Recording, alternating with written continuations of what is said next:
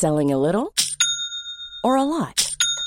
Shopify helps you do your thing however you cha-ching. Shopify is the global commerce platform that helps you sell at every stage of your business. From the launch your online shop stage to the first real life store stage, all the way to the did we just hit a million orders stage. Shopify is there to help you grow. Shopify helps you turn browsers into buyers with the internet's best converting checkout. 36% better on average compared to other leading commerce platforms because businesses that grow grow with Shopify. Get a $1 per month trial period at shopify.com/work. shopify.com/work. This podcast is part of the Planet Broadcasting Network. Visit planetbcasting.com for more podcasts from our great mates. as well as the Making Star Wars Podcast Network. This episode of Steele Wars features occasional coarse language. If you're around sensitive ears, move along. This is not the Steele Wars episode you are looking for. There are, however, many other family friendly, clean episodes on our iTunes feed or steelwars.com. Hey guys, welcome to Steele Wars. I'm comedian Steele Saunders and I do love Star Wars. And each week on the Steele Wars podcast, we find someone of interest to talk about it with. And this week's show, I think we have one of the most interesting voices in Star Wars podcasting. And we will go into his full origin story.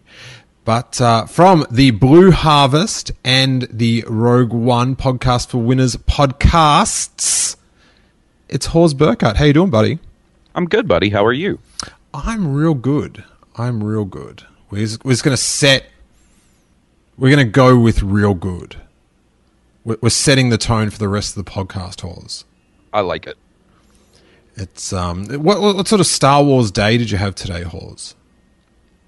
Uh, I don't know that my day was too Star Wars filled today. I just did some work, listened to some podcasts. I actually listened to uh, the latest call-in show. Yeah, with Brian Young from Full Yes. Sith. Yeah, that um, quite the after show. Wow. Leave it to Robbo to jump into the show and insist that everybody role plays. Oh my god, that is yeah, excellent plug for the uh, the Patreon there, Hawes. But yeah, the the after show with Brian Young with regular caller Robbo is a, a a battle royale. It was it was pretty intense. So we were doing calls on Star Wars grievances, little bugbears we have with Star Wars, and, and Robbo had a huge one. But what, what comes to mind for you? And and some of these times these bugbears they're almost enjoyable. Uh, you know, like the one I always go to, and I don't know that it's like a you know a plot hole or you know something that I don't understand about the story, but that that C three PO switching heads with the battle droid in the Geonosian arena, like it's with by a long shot my least favorite Star Wars moment. Yeah, well, if you're going to dislike anything in Star Wars, probably dislike one of the worst moments ever. It's it's a good choice. I know it's not very creative, and it's not like, you know, I'm not like, well, what about this plot hole with this whole prophecy thing? But it, typically, if I don't understand something with Star Wars, I just blame myself instead of Star Wars. Yeah, it was uh, the the cheapest of jokes, and and you know, Attack of the Clones it gets maligned so much, but it, it's got some of my favorite parts, it's got some excellent stuff in it, without a doubt. like but Jango versus Obi Wan. great, great. it's it's like that is sometimes like you sort of think of what you thought was going to happen in the Star Wars prequels, and and, and you know this is the problem with prequels. They they never align with what you think is going to happen because you know you've had all that time to make stuff up. But one of the things that was fulfilled that we always wanted to see is like a Mandalorian warrior versus a Jedi. Yeah, and I mean it.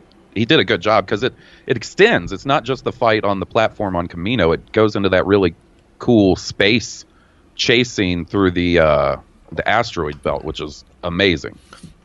With that sonic boom. Yeah, the sonic detonator or whatever that thing's called. That is one of history's great sound effects.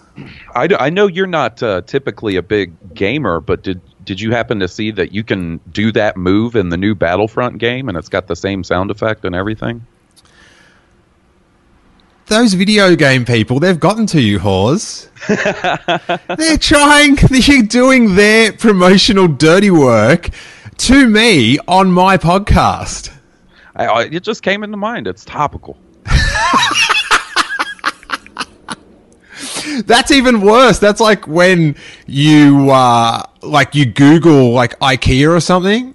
You go to the IKEA site and then you go to another website and IKEA ads pop up. right. You're I'm the you're the human version of that.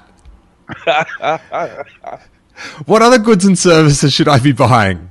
Well, I don't know. Let me uh, let me try to think of the new SH Figuarts that are coming out. I can probably sell you on one of those a little easier.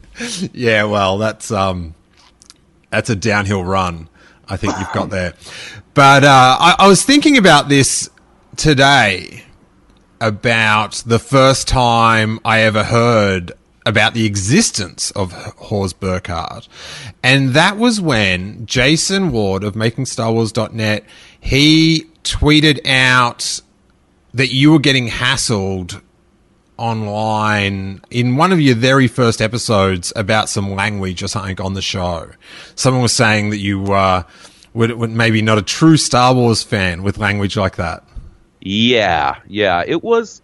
I want to say it, it was probably three months into starting Blue Harvest, and it was one of the very first emails we ever got at our Blue Harvest email account. We had gotten a couple in before that, and um, yeah, the uh, email came through, and I read it at my uh, goddaughter's birthday party, and I was just like, "Oh wow!" So uh, I, You, did, I was like, like, "Well, you like know, that was your speech? You read out that? no, no, I, I sat there and read it to myself. I didn't pull my nine-year-old niece over and go, "Hey, check it out, Uncle Hawes has got a dirty mouth." um, but I, uh, I was like, well, you know, cool podcasters on Twitter. I see they take screenshots of their uh, mean emails and reviews and post them on their Twitter account. So I guess I'll give that a shot, see what happens. And uh, yeah, Well, the marketing worked yeah, it did, didn't it? because I read Jason's retweet, read the uh, I think the email or whatever that was posted, and I was like, oh, I'll decide for myself if this language is acceptable to a true Star Wars fan. And don't we love drawing that line in the sand? Isn't that a fun game? It's a, uh, a line in the sand that's often drawn. I found. Yeah, I, I, I judge it only on the way you pronounce at at. That's how I work it out. but um, yeah, it worked because uh, that's how I found out about your show, and I've listened ever since. So, Yeah. what a um, this this marketing of yours. This is what we've found out in the opening minutes of the podcast. I'm- like uh, the Rain Man for Star Wars marketing somehow. Hawes AdSense Burkhardt is in the house and on the line. Yeah, I, I remember um, you you were really nice. You tweeted at me uh, when that happened, and I was like, "Oh, this is cool," uh, because just a couple weeks before, I had started checking out your show for the first time, and I remember the very first episode I listened to was the live one with Angus that uh, worked on Attack of the Clones. Yeah. Oh, this is you. This your marketing skills continue because that is an excellent plug for the, the Patreon. It's one of the the classic episodes that you can hear, and Angus Truscott, who the really weird thing, or maybe weird, but in this modern day, not that weird. Uh, Hawes is when Angus came on stage. That was essentially me meeting him for the first time. Oh, uh, hey, I met Michael Pappas for the first time on a podcast. So I know how that goes. Oh my god! So at celebration on the live podcast, that was the first time you'd met him. Yes. You didn't speak to him before the podcast started at all. No, he came up and hugged me, and I was like, "Oh my God, it's Mike Pappas!" And then, as we were hanging out, I hear you go, "Oh man, this it's time to get real. We've got a podcast for winners in the house." And I was like, "Oh, crazy." Oh man, yeah. So Angus did um, the he was did work experience. He he did work experience on Attack of the Clones in Sydney, and if you have not heard that episode, it is hilarious because he he did what many of us would have done, and that is Bart Simpson it. Get up to some hijinks.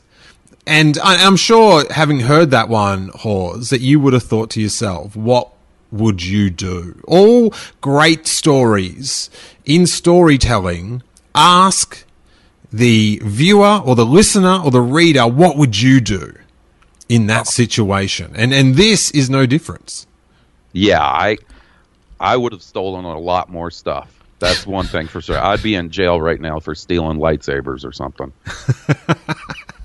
like I was going to say a puppet Yoda, but he was long gone by that time. No, they probably would have um, liked for you to have stolen the puppet Yoda. I could have stolen the tennis tennis ball that represented Yoda on the stick. I'd be like, see that stick with the tennis ball? That's Yoda." I, I wonder if Gus Lopez has got that tennis ball.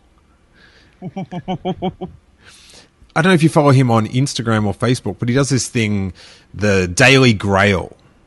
So every day he posts like an amazing thing from his collection. Is he the guy that posted the clapper board from uh, Return of the Jedi that says Blue Harvest on it? I'm just going to take a wild guess and say yes. Okay, 'Cause he- man, that is a grail. he's just got some crazy stuff and it's so annoying because sometimes i see stuff like that maybe like because some stuff he's got like princess leia's um, dancer outfit from the sail barge. And and it's Right. like well you're not going to get that. Like i'm not going to see that and go whoa i'm going to see if there's one of those on ebay. That's crazy. And and sometimes he's got like his Klaatu's sock or something like that where it's just like well you're not going to find that. But then sometimes he posts stuff that when you initially see it you're like oh i'm going to look for that on ebay. And he did that the other day. He posted this i think it was from mexico or spain. I think it was from spain and it was a really bad 80s ewok costume. Like with Oh. with like a plastic mask that like you know with the rub elastic band that goes behind and it breaks midway through the night. And like just like a plastic Ewok like sweat bag sort of thing. That was the whole thing. And it was in this clear box. And I was like oh man. Yeah I I, I might find that on eBay to um you know have my desk. And then I see it's but then I don't realize who's posted it and I look at the name and I'm like oh, Gus Lopez Daily Grail ah that must mean they're so rare. Like it's Yeah. some packaging sample or something like that. Yeah, it, it's crazy. Like uh, the stuff you see that was like you know these prototype figures and figures that were only released in Brazil and stuff. It's crazy the amount. I mean, you, obviously there's a ton of Star Wars stuff out there, but these weird little things that you see, and like um, it's it's definitely more modern. But I saw, I have uh you know some like automatic searches set up on eBay for Black Series stuff. Mm-hmm. And the craziest thing I saw recently was a employee gift that was given out to Hasbro employees around The Force Awakens, and it's got like a uh, an unpainted Chewie figure and the the final Chewie figure in like this really nice wooden display box. Crazy. Yeah, and th- that was getting a couple of grand or something. That was the asking price anyway. Yeah, I, I think when I saw it initially, the buy it now was like six grand. I don't know if it went for that. All right. Well, what's what's the rare? What's the weirdest thing in your collection? Um, so uh, the weirdest things in my collection definitely would be my parents went to Mexico this summer. It's actually something I got really recently. Mm-hmm. And uh, you know, they stayed at a resort, and you've done that before. Have Have you ever been there where they have like the little pottery activity you can do, where they have all the different things you can paint, and they'll take it off and glaze it and stuff? Ah, no, I didn't get to do that. Yeah, they had one of those, and my mom was like, uh, she called me from Mexico to be like, "Who do you like better, Bubba Fett or Dark Vader?" and, and I was like, "Well, Bubba Fett," and she was like, "Okay, uh, I, I'm going to get something for you." And my mom painted this. It's definitely not licensed, uh, but this this ceramic Boba Fett figure that she got, you know, made in Mexico, and it, it looks pretty good. So it was molded with Boba Fett's face, his helmet, Yeah, and then she painted it for you. it's it's a figure like it's i would say probably about five inches tall and it's his full full body with the, Ah. the backpack and the uh the, the jetpack and everything. Do you think like Gus Lopez has like the mold for that figure? he probably does. He probably has the original. This giant slab of concrete. But that's such a sick like thing for you to have. A Boba Fett that your mum painted. yeah it's really cool. I'm really stoked to have it. And it, it's in because we've got cats and stuff right? And like i'm so worried that they'll knock it off and break it that it's it's in a shoebox wrapped up in uh, like uh, bubble wrap and plastic and stuff. That's hot. You, you're gonna have to post up a photo of this for us to share when the episode comes out. oh i will. I'll, I'll dig it out especially once my star wars room gets put together. I'll uh it's going to be in like my display case then. A little safer You touched on that night at celebration at our podcast party, meeting Pappas, and I guess from you know the first time you you came into my sphere was was having that negative listener interaction compared to that night where it was it was just such a, a glorious fun evening. i know right What a difference a year makes, Hawes. I know it totally made me forget about that one mean email where the the lady said she was going to go on all her Facebook pages and recommend that nobody listen to our show. How how wide a social media reach do you think she had?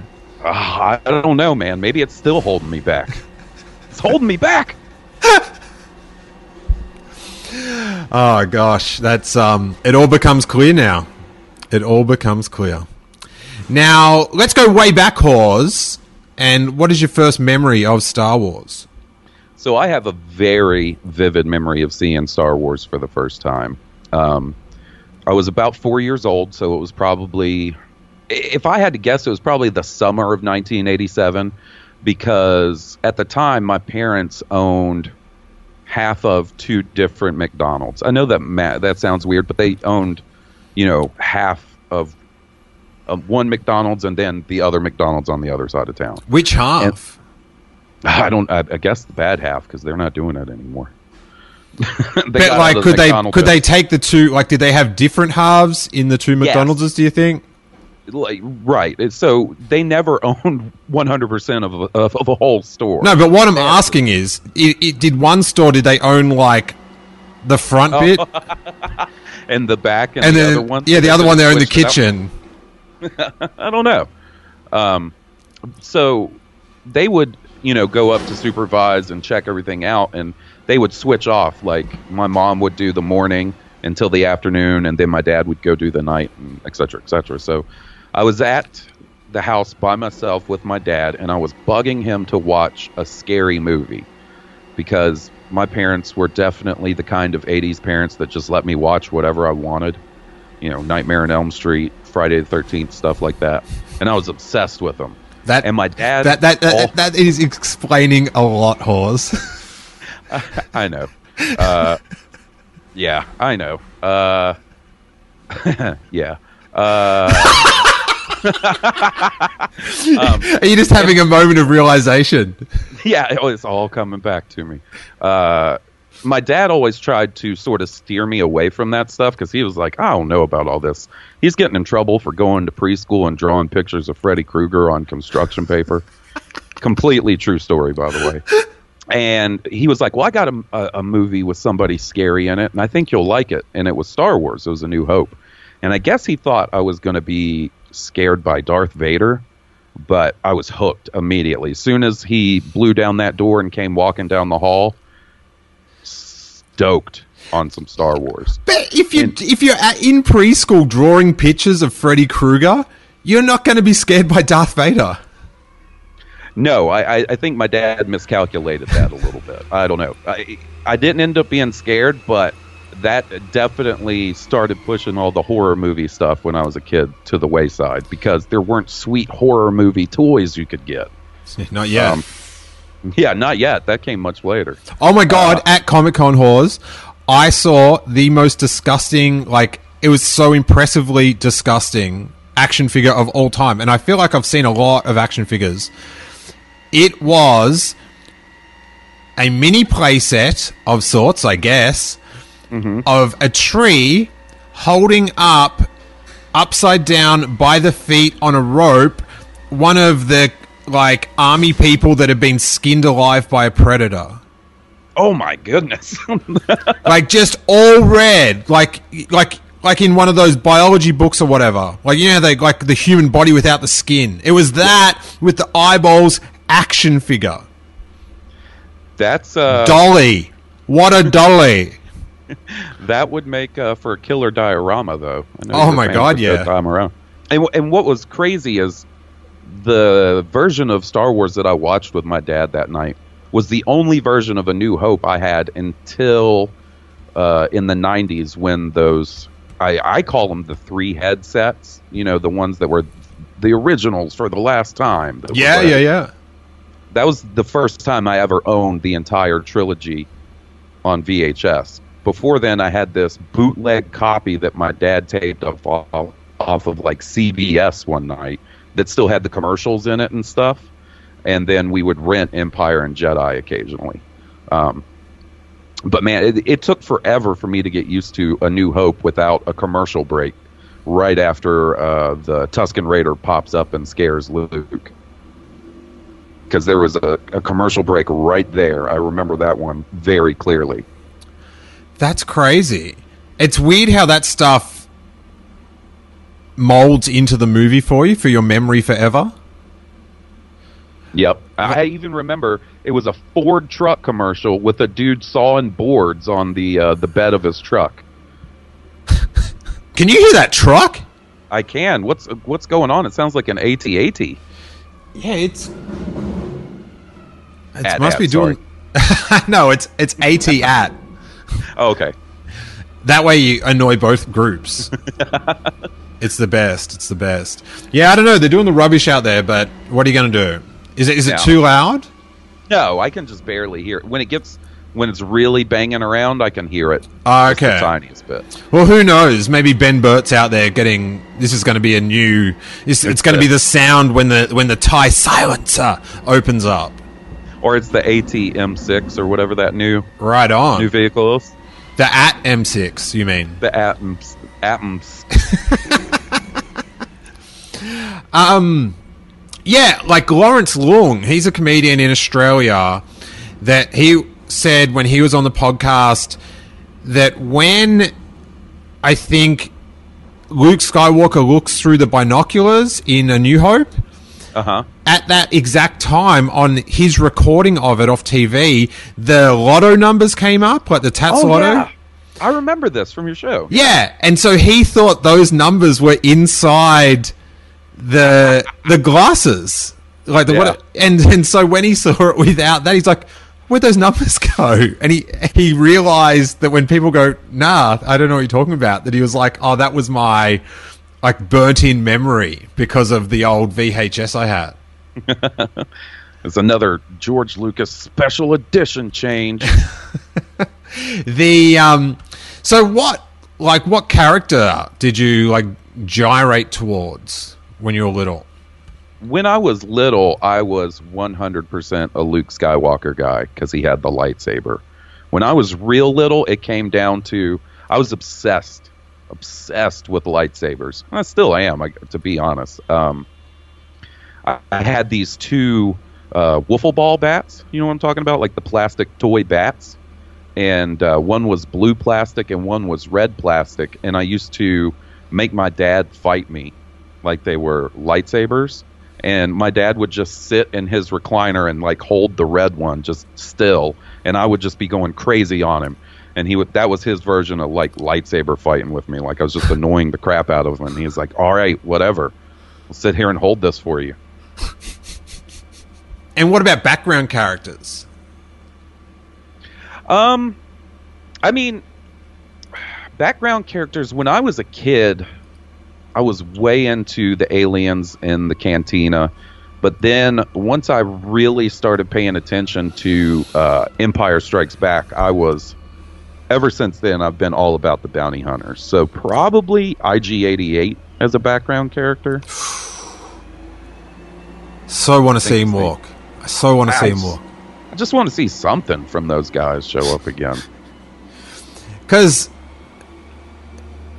the weird thing about the bounty hunters or IG88, it's just like he was just a bunch of metal. Like he didn't, he never, like we never saw him move at all. No. Did like Well, he- does he- his head move a little? I don't know. Does it?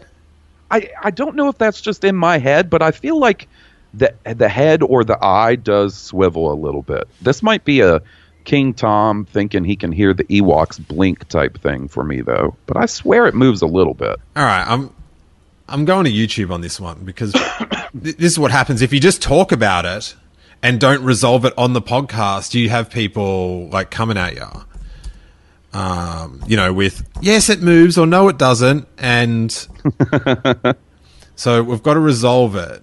Okay, Empire Strikes Back bounty hunter scene full.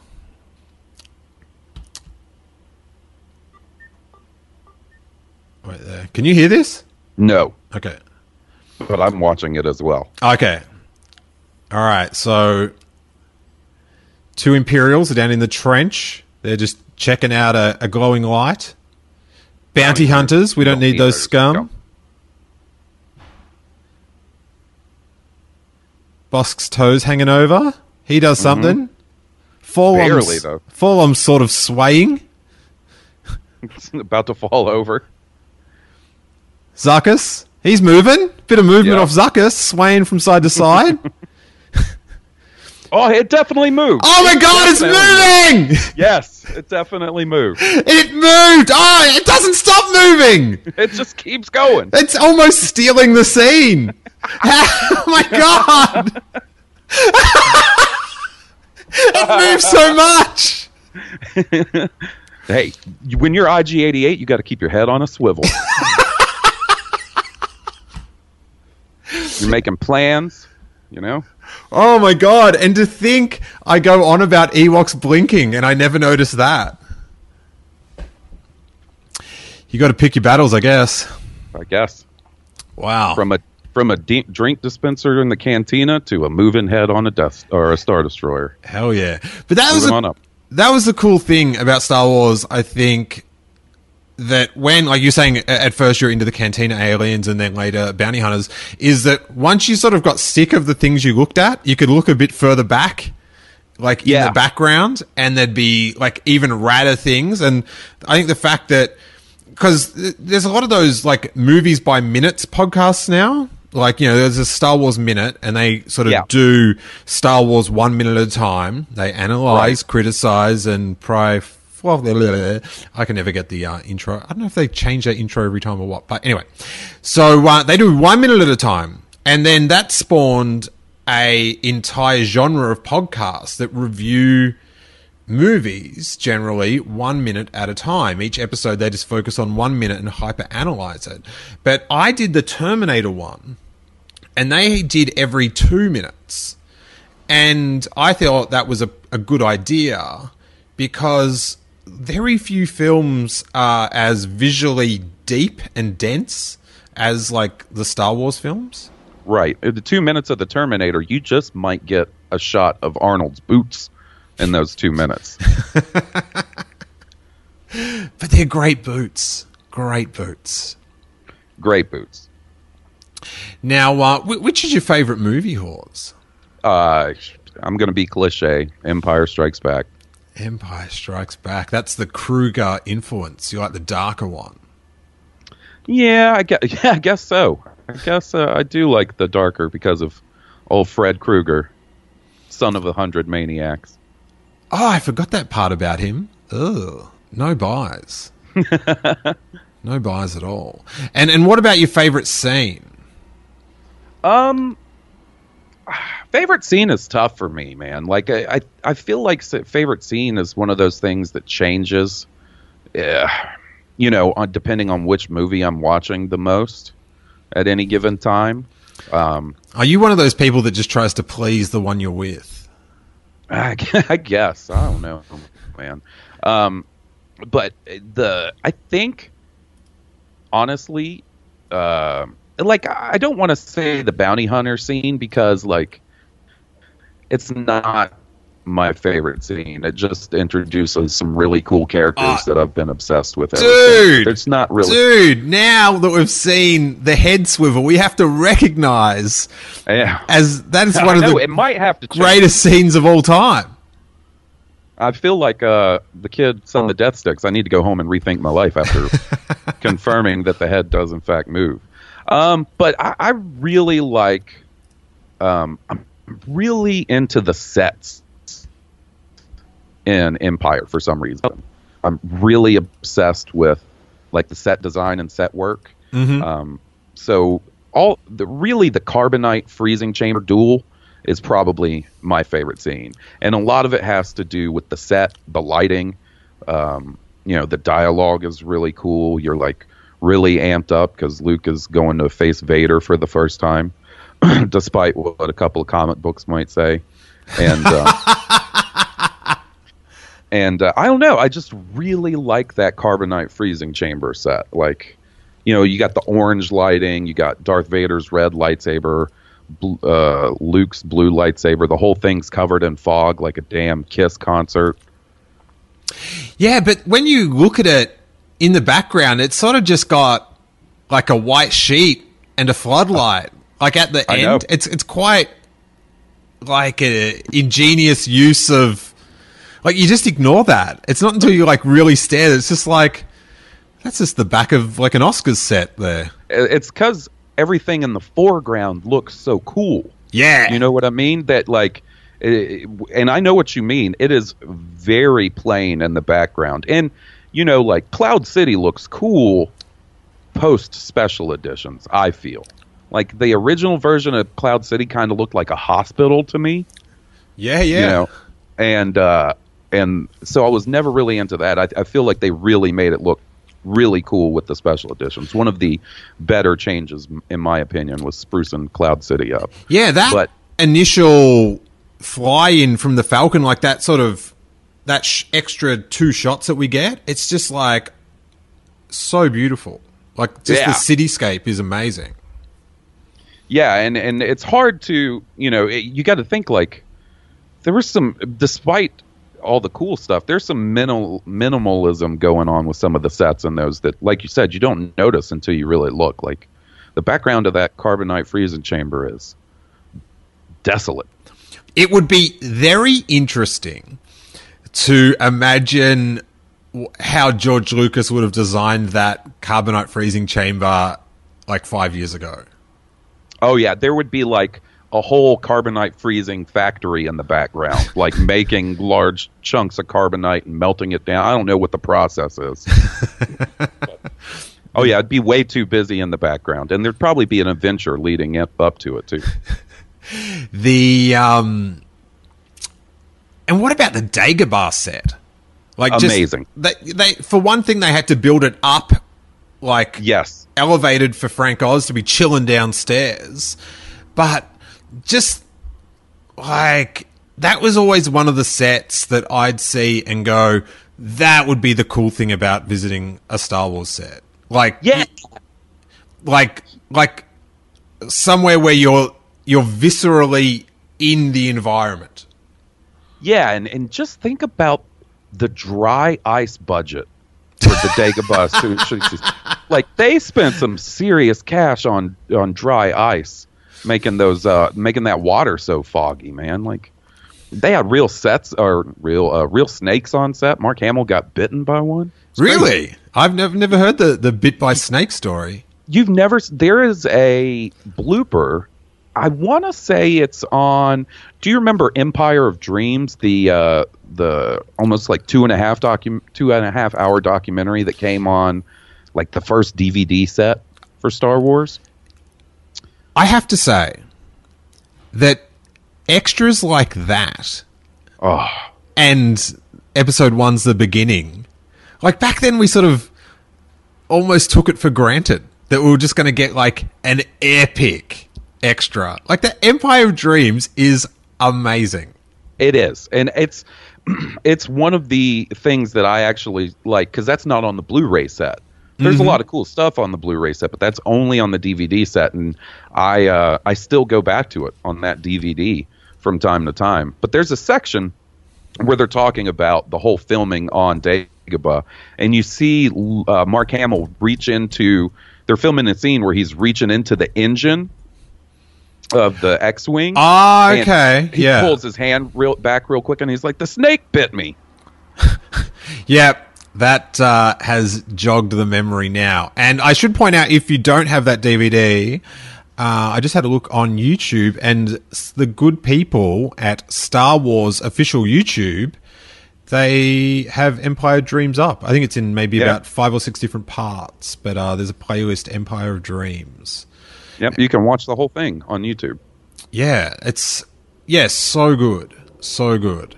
But yeah, Dagobah, that that was such a um, like just seeing the X-wing in the mud and just how far it went back and stuff. So cool. and and the cave and Yoda's little hut, which I love. I don't know what it is about that, like his little uh, Dagobah igloo, but like, um, I don't know if you've ever seen like these people that make like the really small compact houses. Do you know what I'm talking about? Like they make the very very small like one or two bedroom with a loft houses. Yeah, yeah, I yeah. I saw this one that was made from recycled plastic bricks, right?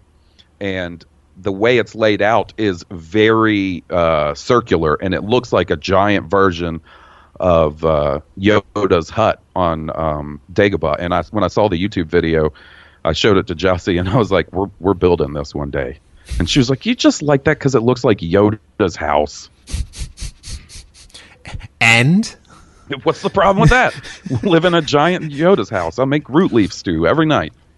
and that epic shot with R2 peeking in. Oh, so good. like it's such a just an odd Star Wars moment, and it reminds me of the sandworm in The Force Awakens. Is that what he's called? Sandworm, Nightworm?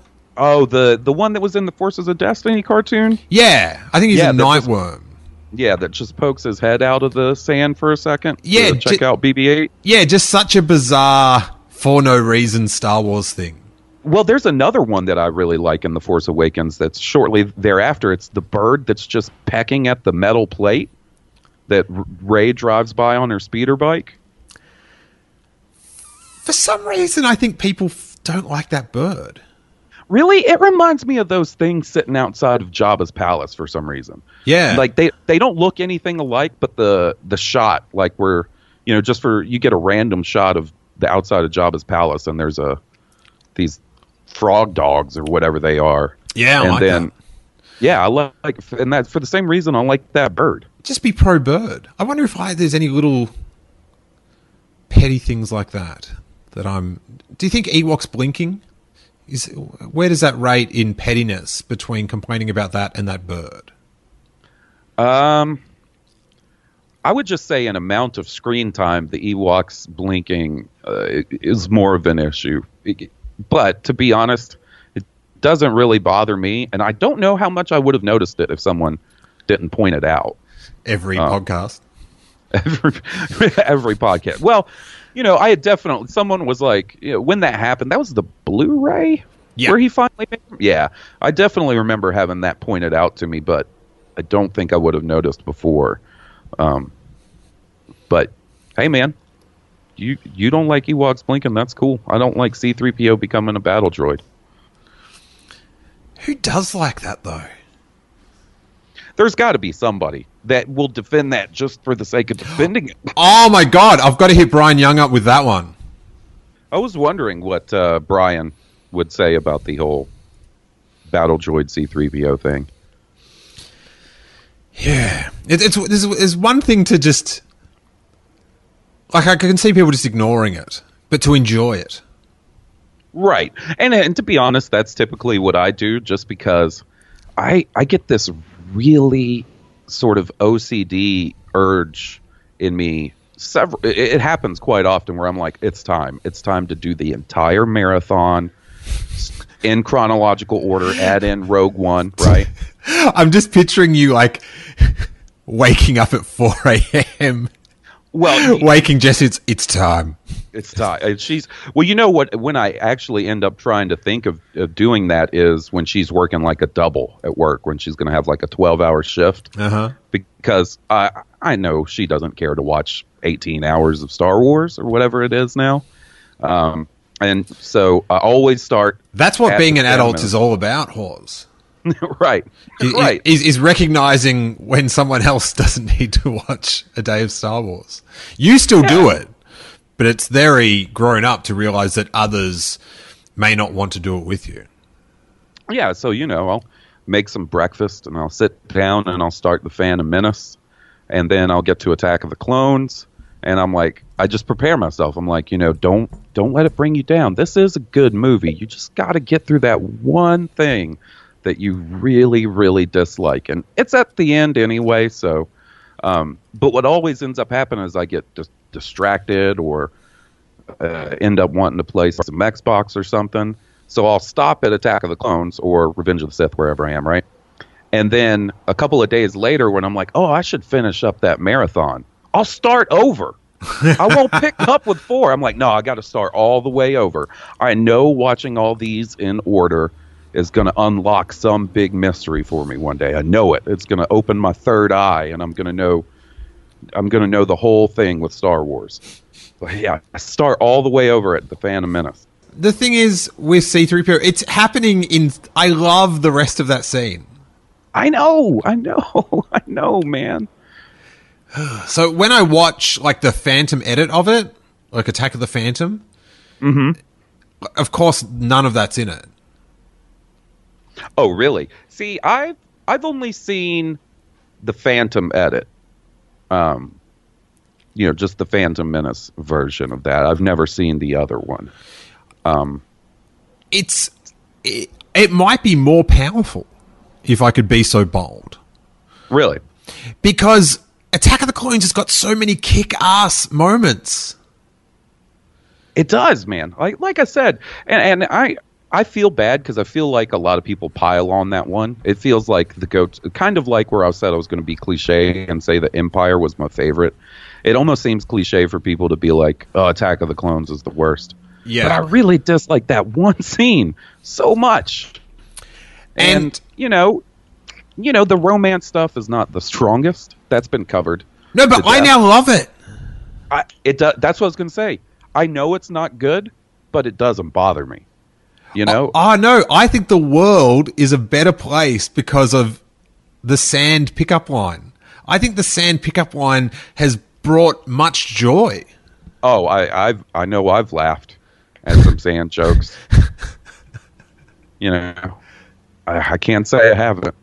Yeah, like at Celebration when on the blog pod we had Spike that got the you know, the jar of sand autographed by Hayden Christensen. Like like I'd hate for him to be bummed out about that. Oh, but he was so cool at Celebration.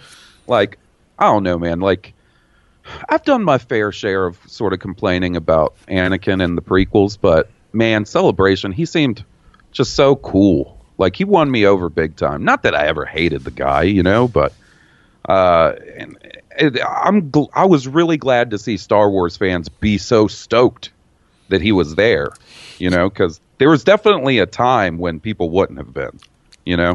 Yeah, well, I was next to Jason, and he could have sure done with one certain other Star Wars fan being a bit less stoked. I know what you're talking about. It was some jealous eyes darting. You know what's funny? Um, we were we didn't get to get into the 40th anniversary panel, and by we I mean Johnny Grosso, uh, Jesse, and myself, right? And so we were on the show floor, and you know the area by the Star Wars say, uh, show where they had the big screens. Mm-hmm. We had just gotten out of the celebration store because I had heard like, man, that place is rough. So on the first day, we just made a beeline for that right away. Um, and when we came out, we were all sort of just standing there watching the 40th presentation on the big screen. and Johnny Grosso was like, damn, he's handsome, talking about Hayden. And I was like, yeah, man. And, and then Jesse was like, yeah, I get it. I get it. And how did you deal with her getting it? I mean, look, if if Anakin Skywalker is going to swoop in and steal my fiance for me from me, I mean, wow, would I have something to talk about on the podcast? My main complaint about Hayden Christensen is not in the Star Wars films. Oh, there would be a, a new. I would be doing my own Star Wars minute on episode two and three, and it would be real interesting. But it was rad to see him come out, and he was he he seemed kind of sheepishly enjoying the accolades. Mm-hmm. Yeah, and yeah, it's cool. Like it, you can't. Well, you shouldn't get so worked up about someone. I don't know if people thought that someone might boo or something like that, but you've got to. I don't know, have some amount of reality and, and not blaming an actor for right. not being a character you fully enjoyed in a film. When even if it is your fault, you shouldn't be like that. But you know, it's it was not. Um, he wasn't surrounded by Oscar performances at the time. For sure. Yeah, I mean, I, I was just. It, it was nice. Like, I don't know. I, I sometimes I, I tend to assume the worst. So when they announced that he was going to be there and doing the signings and stuff, I just remember thinking to myself, "Man, I hope people are cool to him." You know. Mm. So I was stoked to see that they were. I don't know. I, I felt I felt good about him being there. I felt good when he came out. The the reaction. Yeah, yeah, he got a good reaction. Yeah, he's sort of I don't know, so different to you know, I guess he's sort of you know, reclused a little bit, but to like your John Boyega, you know, Yeah. leading man on stage at a panel, what's up, Star Celebration? Like he was so much so meek in Is comparison. A quick aside: Is there any actor in Star Wars that has enjoyed being in Star Wars more? Th- I don't know that I've seen any of these actors have as much fun as John Boyega since he's been in Star Wars. Like every time on his Instagram stories, he's partying it up and dancing. And he's I'm in Star Wars, sharing pictures on Instagram, cutting jokes on panels. He's having a great time. He's doing it right. Exactly. He's doing what I would I want people that get cast in the Star in Star Wars to do. I want them to be like, "Yes, I'm in Star Wars." But you know, now I've got this mental picture of him like on like a nightclub dance floor, just dancing, going up to, just like going, I'm in Star Wars. Oh, I don't think he has to tell anybody. Yeah, I think you see him immediately and you go, "That's Finn from Star Wars." For some reason, like I ended up in the upside down and ended up going to a club and saw John Boyega. I would make a fool of myself. I'd be like uh, one of those people at a Michael Jackson concert in the '80s, all fainting and stuff. just a special treat for the listener at home and yourself that I did actually act out John Boyega dancing at the nightclub saying I'm in Star Wars. I, I just realized that I did actually have my arms up and really feeling the vibe of this very uh, intoxicating fictional nightclub that John Boyega is frequenting in our imagination. The Steele Wars merch store is now shipping the new series of t shirts, all screen printed, not digitally printed, on all style apparel, ring spun, tube cut t shirts, meaning you're getting a great quality t shirt that won't shrink with a screen print that won't fade. We have got four new designs the Blue Milk Classic, the The Force, I'm Rey's parents, and Yavin University. And I'm pretty hyped on all of them. Plus, if you order three t shirts, I will chuck in a random bonus one in your size. And each purchase comes with an instant 10 premium episodes from our Patreon page. And of course, I will chuck in a bunch of stickers and a Your Snoke Theory Sucks lollipop too. It's all up at steelewars.com.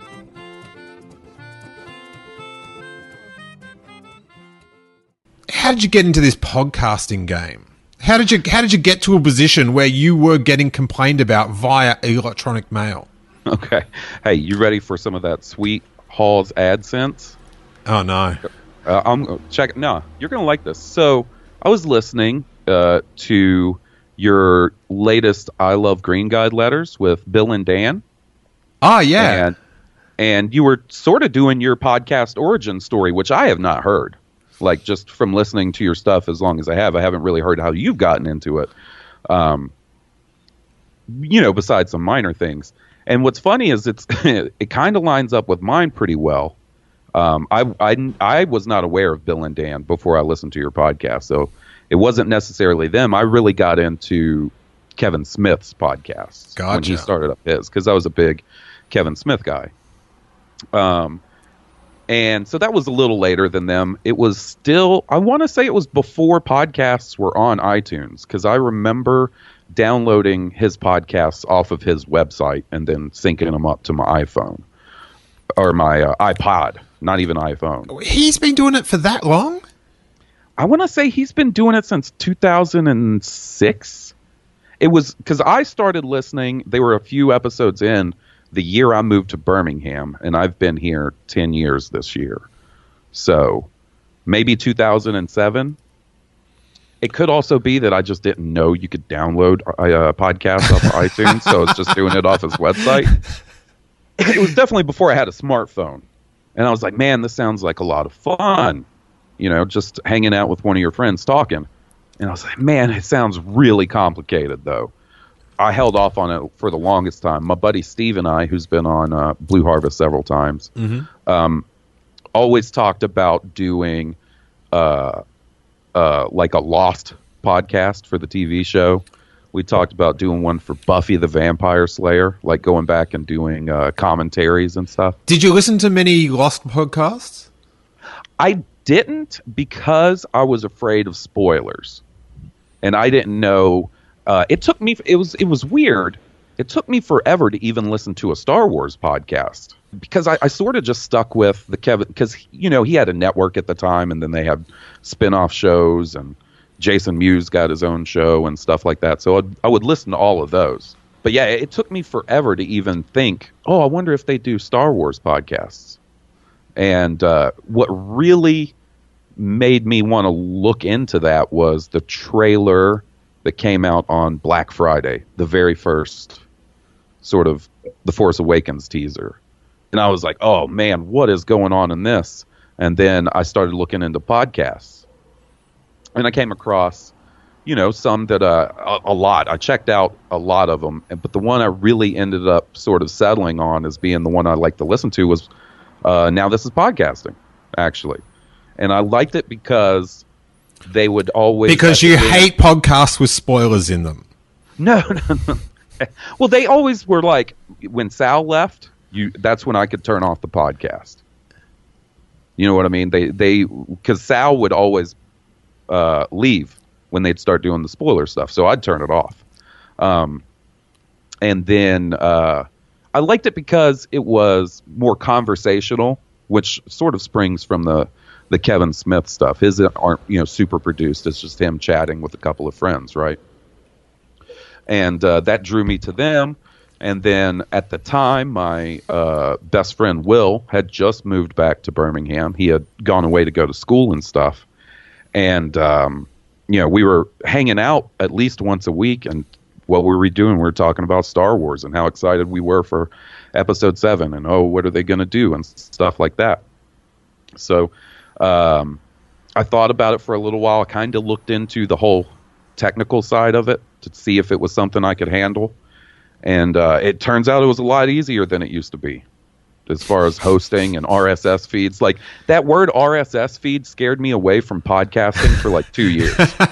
Because I would do, I, I would be like, okay, Steve and I, we're going to do a Lost podcast. Let me research it on Google, and I'd look, and they'd be like, you got to make this uh, text file that's an RSS feed, and you got to update it, and you got to have somewhere to, to host the podcast, and too much for me, man. So Yeah, Uh, the RSS feed that was quite technical. yeah, man, too much for me. Uh, so around May the fourth of 2015, yeah, 2015, um, I was looking online and sort of trying to see what six Star Wars deals were going to come up on May the fourth, and there were obviously there's nothing. They're, you know, at that time like seven months from the new movie, they're not going to be putting out a whole lot of merchandise at that time. So instead of spending money on force uh, on May the Fourth stuff, I just decided to order all the equipment to do a podcast. I texted Will and I was like, "Hey, we're going to do a podcast. Come over on May the Fourth, and we'll record an episode." And that's what we did. That's pretty cool. Yeah, I mean, I, I guess it's a little cheesy that I was like, "We're going to record our first episode on May the 4th. Aren't we cool? And then not release it for four weeks because I'm going to be anal about cutting out all my throat clearing and coughing. Yeah, the paranoia. Yep. I, think that's cool. You did it on May the fourth. It worked out. It's another one of these things that you did that worked out. Well, you know, it, it makes it really easy to remember when we recorded our first episode. So, like, this year was our two year anniversary on May the 4th. That's really easy to remember. It would be really, you know, it's it's hard to work out who would be the most upset if either of you did forget your podcast anniversary. Bill, uh, Will's a, a pretty busy guy. I could see him forgetting. Oh well, it's really sad. I could hear the um the sadness in your voice as you said that. uh, no, man. Will's a pretty busy guy. He Yeah. loves me. I know he loves me. I swear. I swear. And uh, I, I don't know. I always find it really funny that the email that you sent someone to ask for help on how to get a podcast going. I mean, I won't go into specifics, but yeah, I, I sent a certain someone who I'd heard on another podcast, and like, I was like, I I need an some some help here, and I emailed them, right, and and they were on a pretty popular podcast, and like th- this, it, the funny thing about this is this is um, really set something in my brain. So when someone e- emails me, and it happens every now and then, they're like, "Hey, your podcast sounds pretty good. How do you do that? How do you make like Will's Skype c- call sound pretty good?" And so I just tell them exactly how I record the podcast. But yeah, I emailed this guy, and then it was a quick response. I got the notification, and I was like actually nervous. It makes me feel cheesy today thinking about like, "Oh, I just emailed this guy from this Star Wars podcast. I'm nervous. What's he gonna say?" And uh, he emailed back, "Don't worry about it. We got it. we got it covered. Don't worry about it. We've got it covered." It should have been their slogan. That's a good Should've. marketing slogan. Don't worry about it. We've got it covered. for whatever you do. Do you know what I mean? Right. for half of your parents' McDonald's. you need burgers? Don't worry about it. We've got it covered. Half of McDonald's. Come you know down. what's funny? Speaking of that, my dad, when I was a kid, when we would go see movies, uh, like typically after school, I would go hang out at the McDonald's. So I would be at the McDonald's from, you know, three thirty until six thirty or seven, whenever one of my parents decided it was time to leave. Right? Did you wait, wait? Did you ever own it during like when they had a McDonald's like Star Wars promotion? No, unfortunately, that's what I was going to say. So th- Oh. I was. They had McDonald's when I was born, so like '83 until I was in like fifth grade, and so basically they owned a McDonald's in the dead Star Wars time, like during the dark times when there was no Star Wars. So selfish of them. But they did have a really cool Super Mario 3 promotion with some cool Happy Meal toys that I remember. Um, but uh, my dad would load up a huge paper McDonald's sack with cheeseburgers and hamburgers. He would put me in the car. We would go to the local theater that was like a tiny little two screener. He would walk up to the window, give the dude the sack of hamburgers, and we would just go watch a movie. Like we, that's how he paid. But McDonald's hamburgers were his currency, son. I don't know that I've ever told that story on any of the podcasts. I, I, I saved that for a Steele Wars exclusive. And dude, the theater people were stoked. They would come up to the ticket window and be like, "Oh, give me a cheeseburger!" Like they would be stoked. You'd hear them all excited. That's how I saw Ghostbusters too. Oh my Paid for by cheeseburgers. because parents like they always this is the job of a parent is to complain about the rising costs of going to a cinema every time you go to a cinema you know the the, the food's too much the tickets so much Yep. did, did your father ever go oh i can't believe going to see ghostbusters 2 that was 15 hamburgers ghostbusters 1 was 8 No, I think he was just stoked that he was able to, uh, you know, slide in with some sweet McDonald's burgers. Wow, I wish I was working at that cinema, but I want it ordered specially. Could you order? Could you with this currency? could you get like no ketchup and stuff? Uh, I don't know. I think they just came fully loaded. Alrighty. Uh, my dad would probably be real embarrassed if if I told that story in front of him. I don't know. How He'd could you like, be? "Oh, How could you be embarrassed by? I mean- it's it's like the it's like the yummiest mafia story of all time. can you imagine? There's a friend of ours that I can imagine doing the same thing, and that's Mike Pappas. hey, baby, I got 20 hamburgers. But Pappas would be the sort of dude that hears someone has got an excess of hamburgers, and then would be like, Go pick them up. and yeah, and and it's like he'd like, okay, who who will trade me something for hamburgers? You know, have, have you ever heard about those people that trade on trade up on like Craigslist? You'll see a story of like a kid traded a baseball card thirty Correct. times and got a car or whatever. Yeah, that's yeah. Mike. Yeah. Yeah, I've always wanted to try that, but then it's sort of just like, ugh, sounds like a lot of work. Like, what do you start with? Like, that's the the starting item on one of those things is key. But it's just so much legwork. I know, and and I'm a little paranoid about like sometimes I'll check Craigslist for Star Wars stuff, or like you know Facebook has those what's on sale in your neighborhood, and there'll be mm-hmm. people selling Star Wars, and like I'll look at it and I'll be like, man, that's that's a cool price. That's a good price on that sail barge Power of the Force set. Been looking for that, and then I, I just sit there and thinking about it. I'm like, I'm gonna get robbed. I'm gonna go trying to buy Star Wars toys, and they're gonna rob me. They're gonna shoot me or something. I'll never do it. You're just passing up deal after deal. Maybe the first thing you should buy is a um, bulletproof vest. Hey, that's not a that's not a bad idea. That'd be messed up if I buy a bulletproof vest off of Craigslist and get shot going to buy a bulletproof vest. That'll make the news. Yeah, man, you'll be all over BuzzFeed. You, you'll bump the the person that traded up the best that day news story. For just Oh. in ironic news, man buying bulletproof vest, capped. Isn't that that uh, probably end up one of those Darwin awards? Yeah, right. That was Blue Harvest. Yes.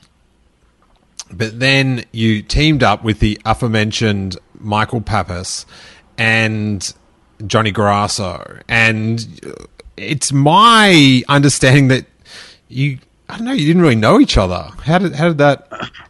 So the weird thing was, like I said, I was a fan of making Star Wars, right, and their podcast, and I would hear these emails from Johnny Grasso, and much like a lot of other people, I thought he was fake at first, and then so I started a Blue Harvest Twitter account.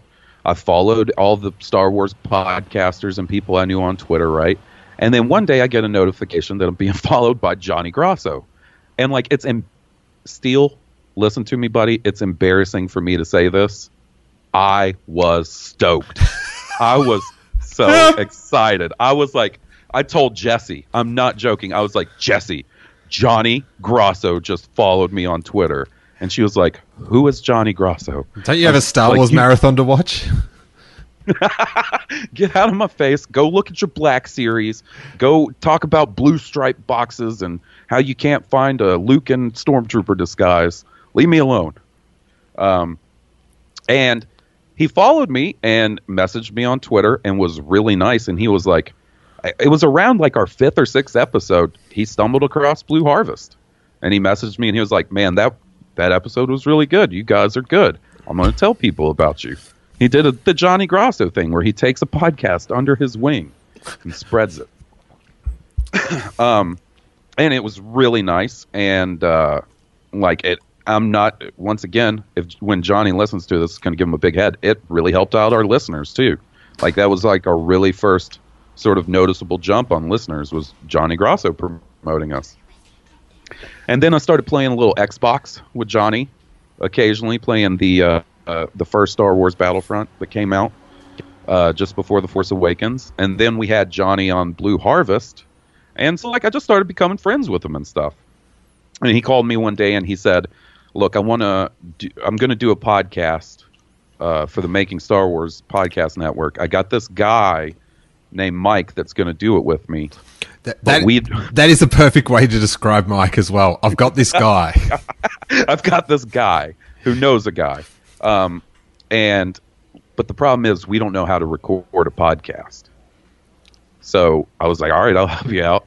And and when I came on board, quote unquote, they were calling themselves the Bad Boys of Star, the Bad Boys of Star Wars podcast. it's it sounds like like a burlesque performance at Star Wars Celebration late at night. the Thunder Down Under oh presents the Bad Boys of Star Wars podcasting. Yo.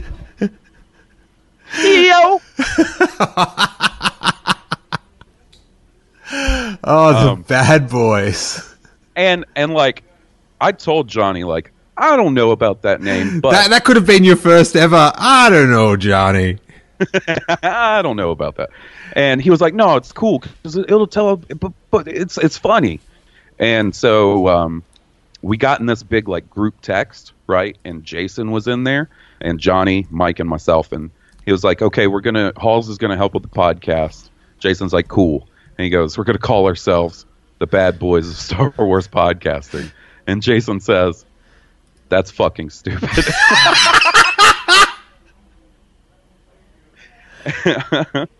and then like some uh, like so this text chain became all these terrible names for the podcast, right? And I'm terrible at naming podcasts. The only reason I name Blue Harvest Blue Harvest is because I always like that story about it being the uh, code name for Return of the Jedi. Mm-hmm. Um, and it was Jason actually who I don't know if he meant it seriously or as a joke said, "You guys should call yourselves Rogue One, one with a W, a podcast for winners." And, and that was it. I was like, "That's the one. We do that one." I find it weird. I don't know. Maybe it's just modern society, but that I've I've listened to you guys become friends. I'm Sandra, and I'm just the professional your small business was looking for. But you didn't hire me because you didn't use LinkedIn jobs. LinkedIn has professionals you can't find anywhere else, including those who aren't actively looking for a new job but might be open to the perfect role, like me. In a given month, over 70% of LinkedIn users don't visit other leading job sites. So if you're not looking on LinkedIn, you'll miss out on great candidates like Sandra. Start hiring professionals like a professional. Post your free job on linkedin.com/people today.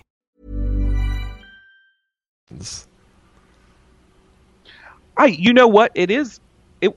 I'm not gonna lie. It's a little weird for me sometimes to think about because before you know 2015, I didn't know Johnny. Before last year, I didn't know Mike. The first conversation I ever had with Mike was the first episode of Rogue Won. We never talked before. We got on a Skype call, and Johnny was like, "All right, I'm gonna go get a drink. Mike, this is Hawes. Hawes, this is Mike." And I was like, "Uh, hey, hey, buddy." Hey,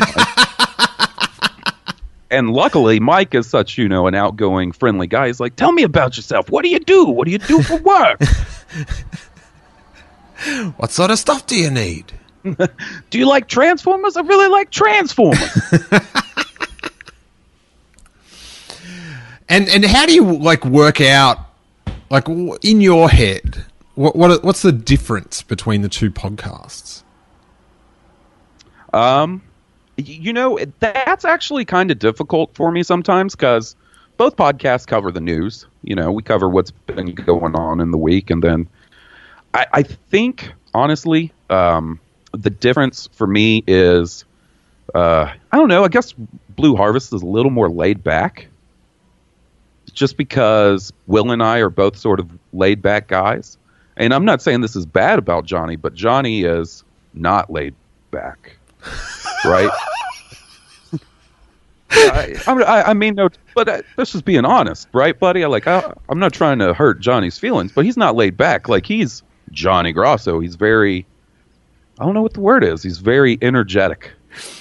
I like that your description of Johnny Grasso is he's Johnny Grasso. right and uh and and y- i would say the difference is i for rogue one i just let johnny do his thing. Like i i let him steer that show and jump in when i can try to crack a joke or add some piece of information. And then blue harvest because like i said before will's really busy in his personal life that's sort of the one that i get to do my thing on if that makes sense. Yeah, it's it's a different it's so such a different experience when you've got that I just have to jump in when I feel like it vibe. Yeah, and, and it's I honestly I enjoy it. Like I enjoy just being able to sit back and try to crack a joke or uh, see how far off the topic. I, that's kind of my thing on Rogue Won. Sometimes is I'll try to steer it off topic and see what happens. Um, a lot of times that blows up in my face, though. But you know, Some of the um exasperated responses are always my highlight. yeah, yeah, uh, and that's the thing. Like, uh, But that's sort of part of the fun of listening to it is is listening to the dynamic between the three of you. because Like even like even when Mike can't make it, just the bitterness in Johnny's voice when he Oh. when introduces him as not being there. Oh yeah, man. He he definitely lets um lets it be known that he's disappointed.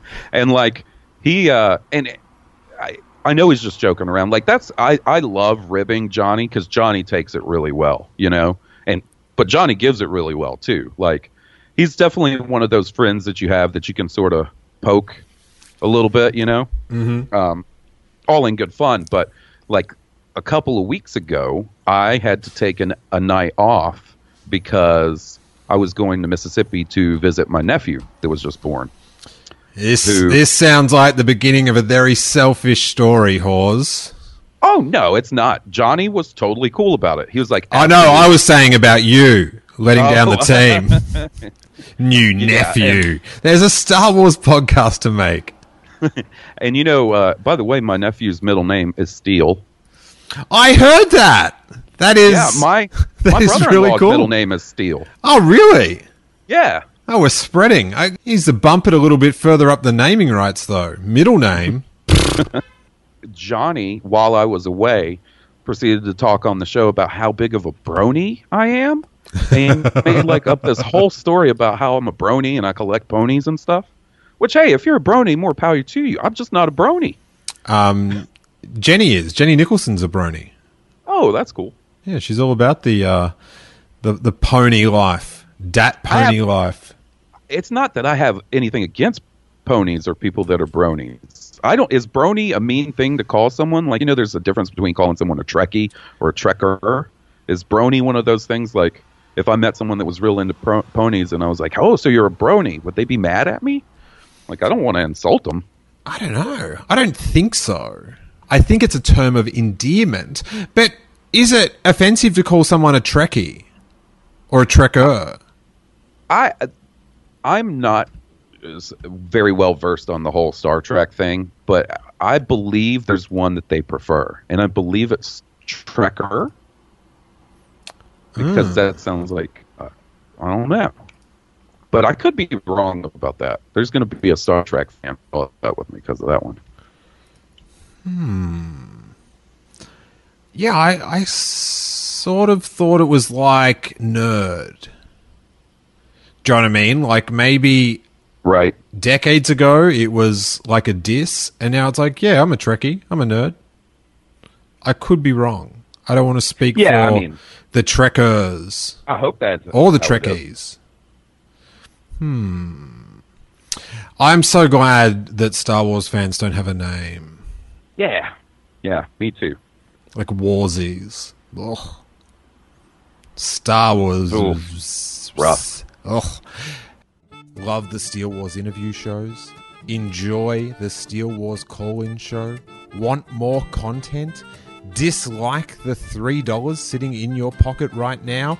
Well, then, do I have something for you? It is the Steele Wars Patreon Content Club. From just $3 a month, there are higher tiers that get you t shirts, stickers, and other assorted goodness. But from just $3, every episode ever recorded of Steele Wars, along with all the bonus episodes like the Colin Show bonus show, the Making Steele Wars show, Gonk and Steele's Trash Compactor, our live comedy film commentaries where you get to watch a Star Wars movie along with our commentary soundtrack, and so much more are available to all the Steele Wars Content Club members. As thanks for supporting the twice weekly production of the Steele Wars podcasts. Support the show, never be without content to listen to at patreon.com forward slash Steele Wars.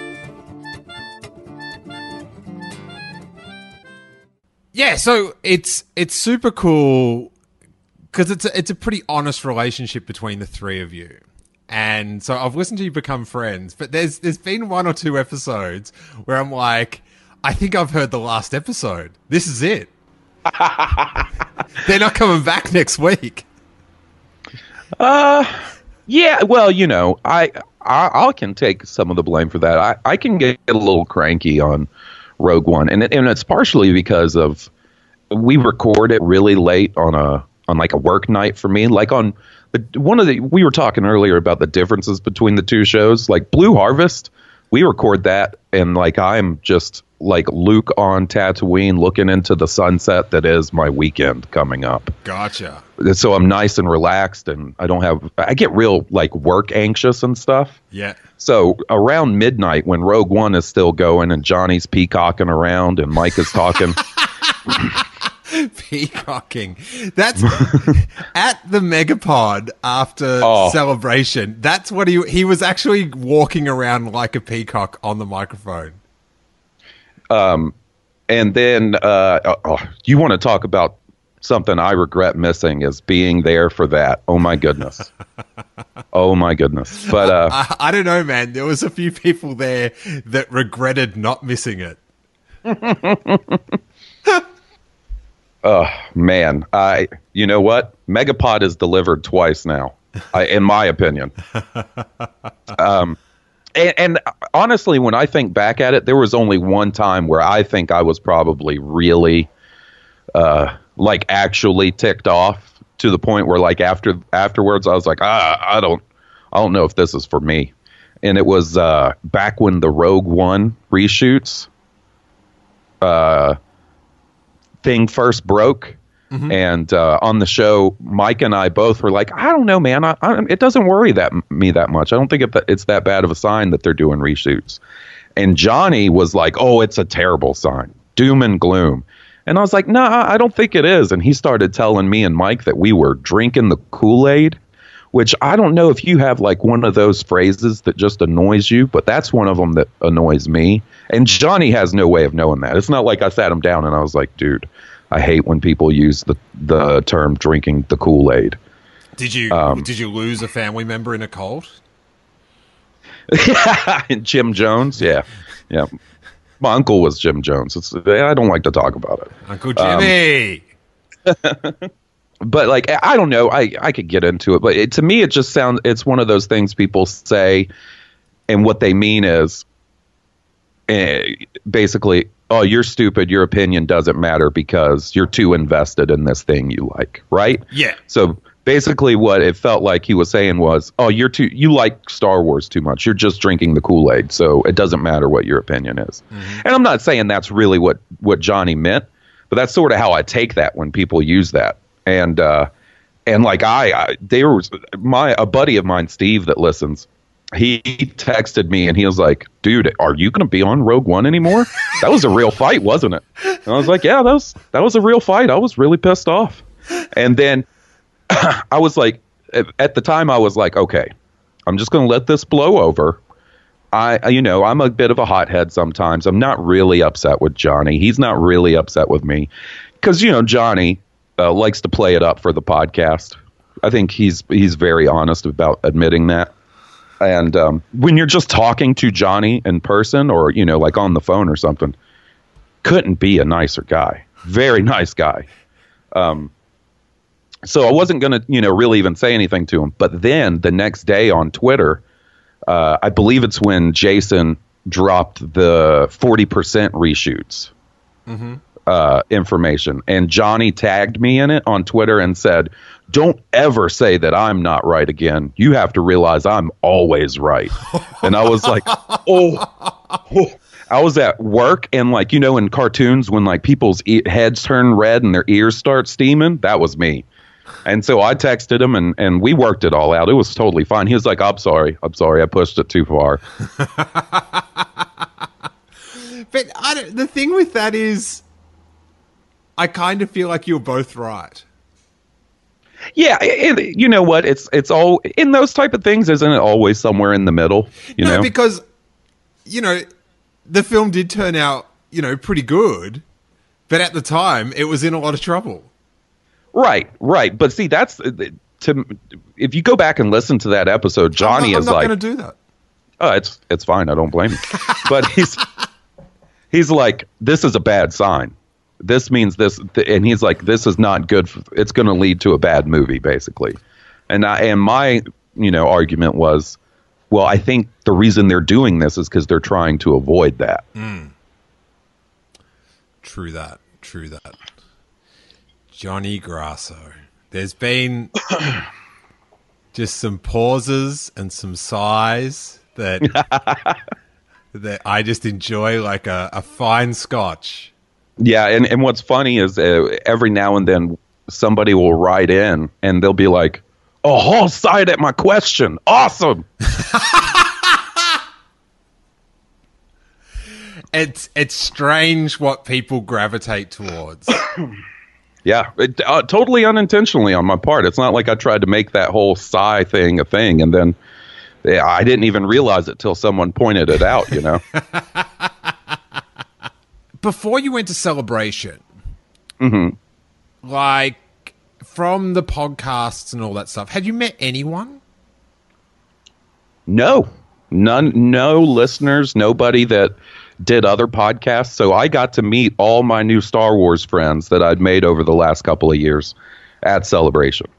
And on the podcasts or on your podcast leading up to it, and, and I sort of didn't I don't I don't think I put it all together that you'd sort of met like not even your co-hosts from uh, Rogue Won. Of course, you've met Will. Right. He wasn't going to be there. So you and Jesse were sort of going into unknown country. Like I, you know, obviously, you know, all the Californian people had, you know, become very uh, familiar with, and then I'd met Johnny and Pappas in in New York at New York Comic Con. Right. And so I was, for me, it's it was so like, oh, I can't wait to get amongst everyone, all my friends. How was it for you to like meet all these people that you'd been interacting with, but having met none of them in person? Because I know you had, and I was getting so nervous for you because you were like saying, oh, I don't know how I'm going to be like in front of all these people in real life. And I was sort of listening to you say that. I'm like, no, no, no, no, no. Just please let this dude be Hawes off the podcast. I want to meet that guy. Yeah, you know, I I'm a, to be completely honest, I'm a very anxious person.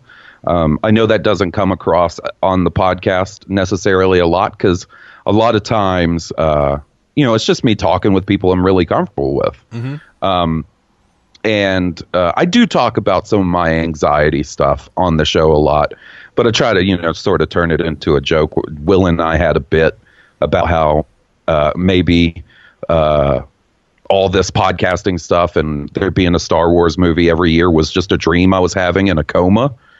And it actually sort of made me sort of anxious and panicky on the podcast. So, like, I tried to turn that around into sort of like a little bit or a gag.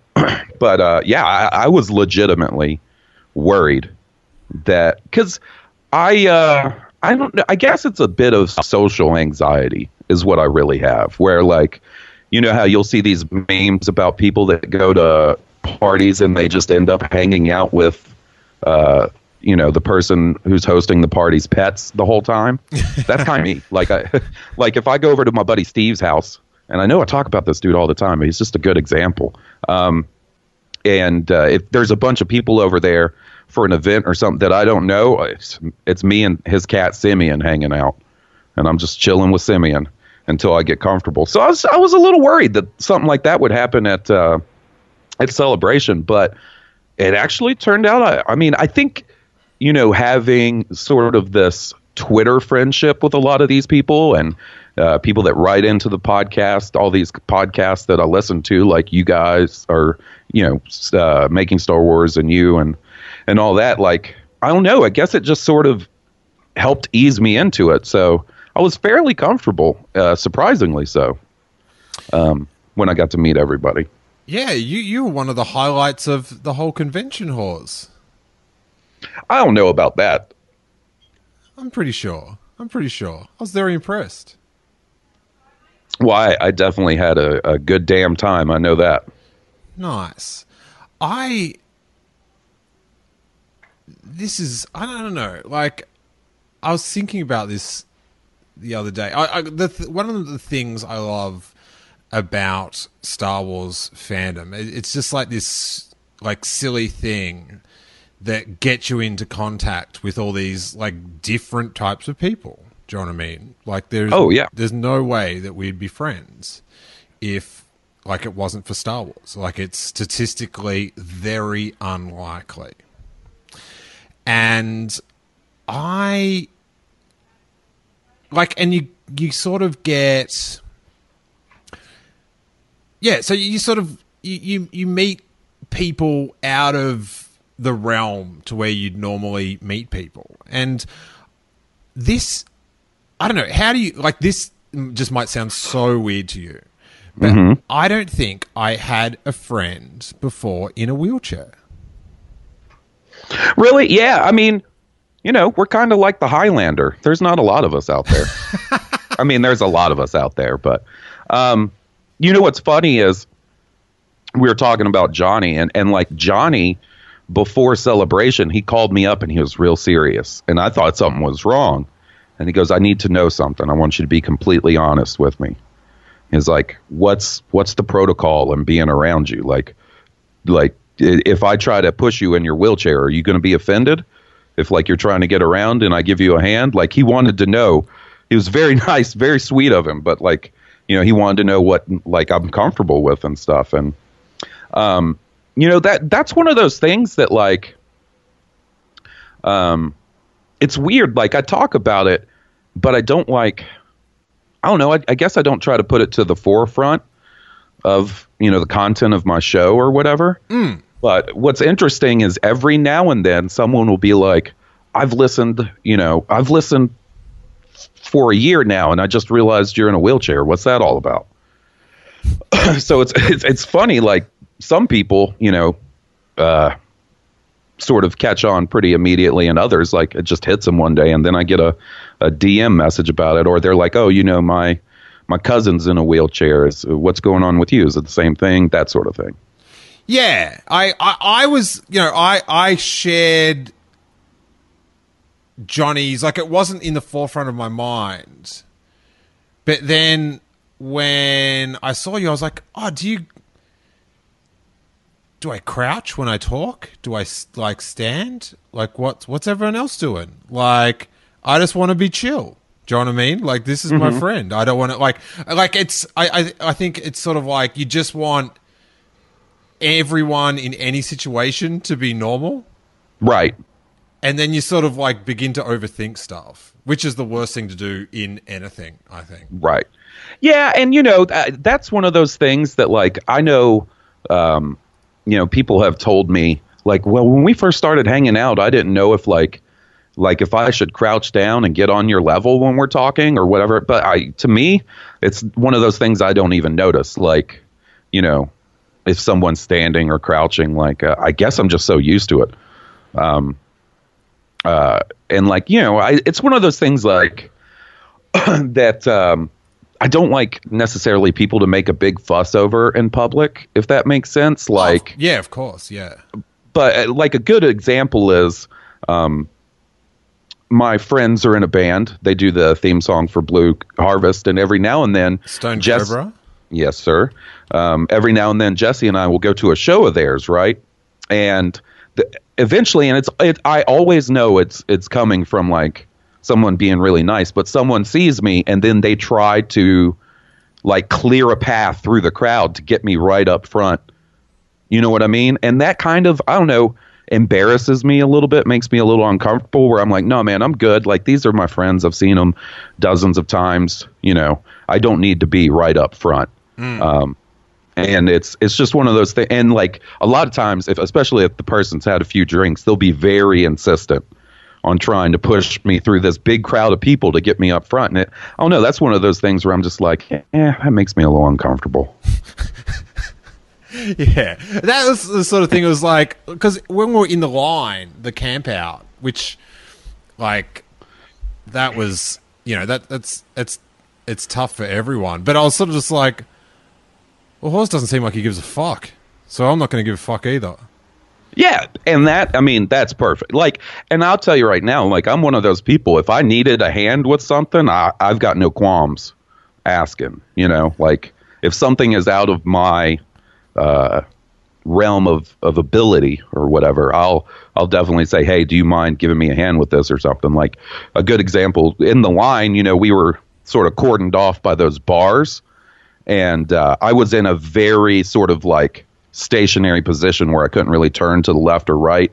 And getting out of the line to like go to the bathroom or just move around a little bit was kind of difficult. So, you know, I would have to ask somebody to help me. But I got no problems with that kind of thing. I'll ask if if I need a hand. I'll demand. I don't know about demand. I'll try to be a little southern politeness never hurt nobody.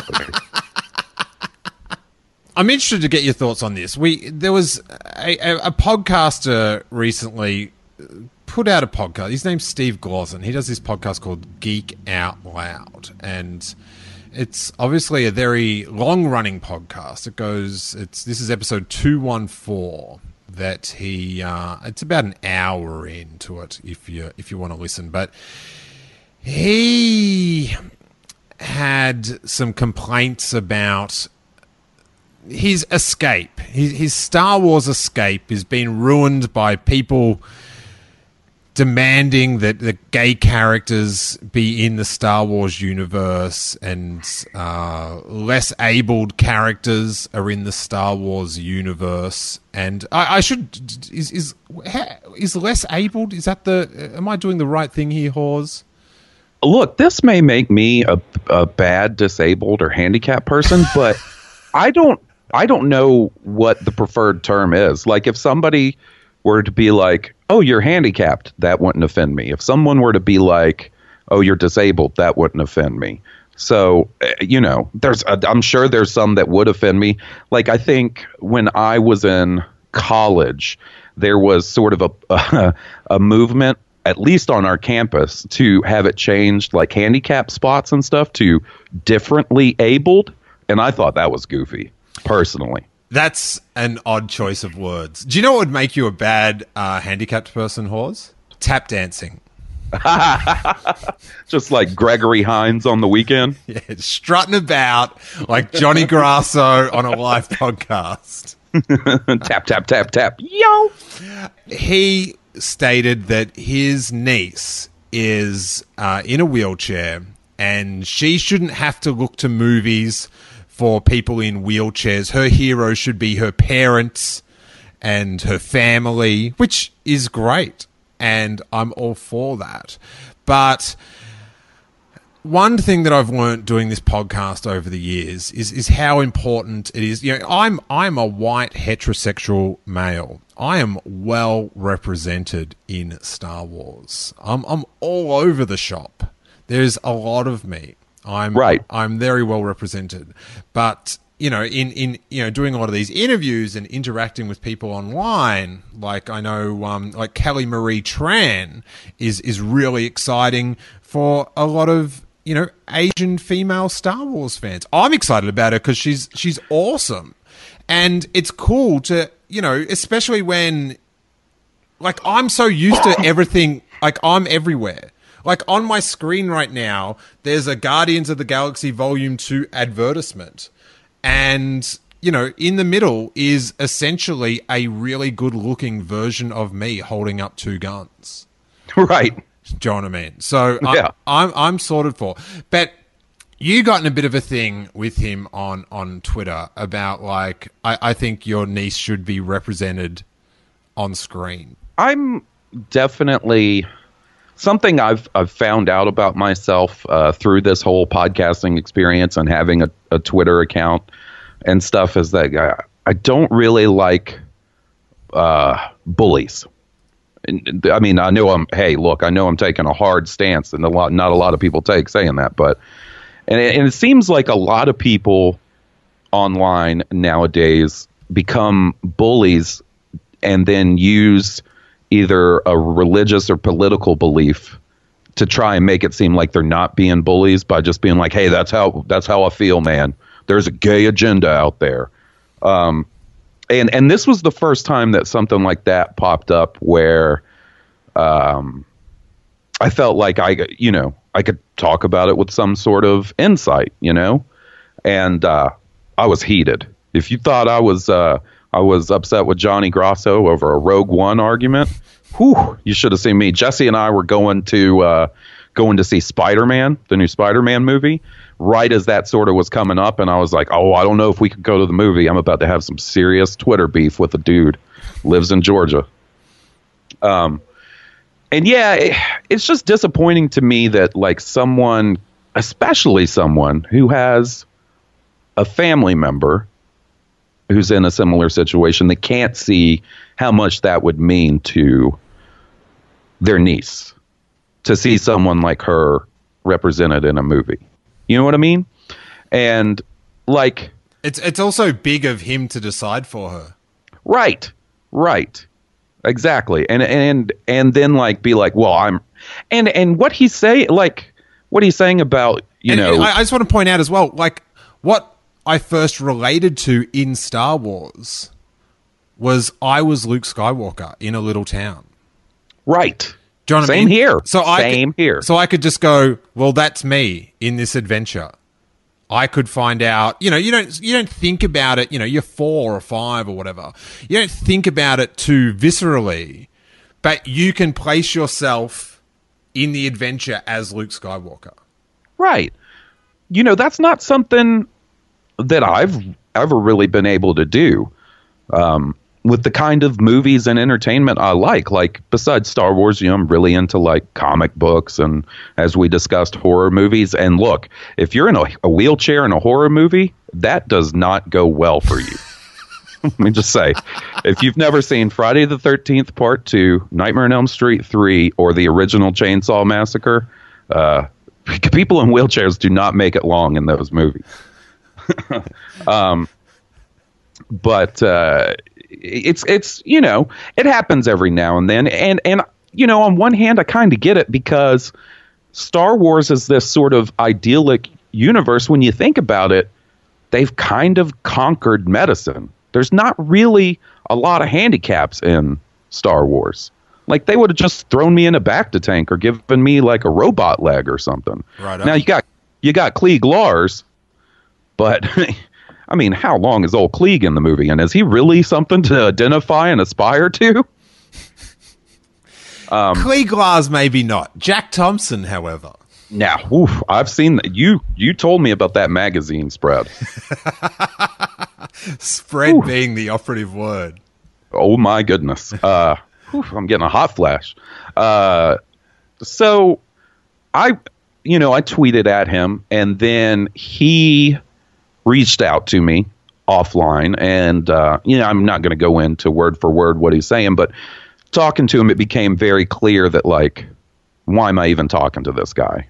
You know, it, it, nothing is going to come of this. And the one thing that really annoys me, and it happens a good bit, is when someone says, like, with the issue of like disabled people being represented in movies.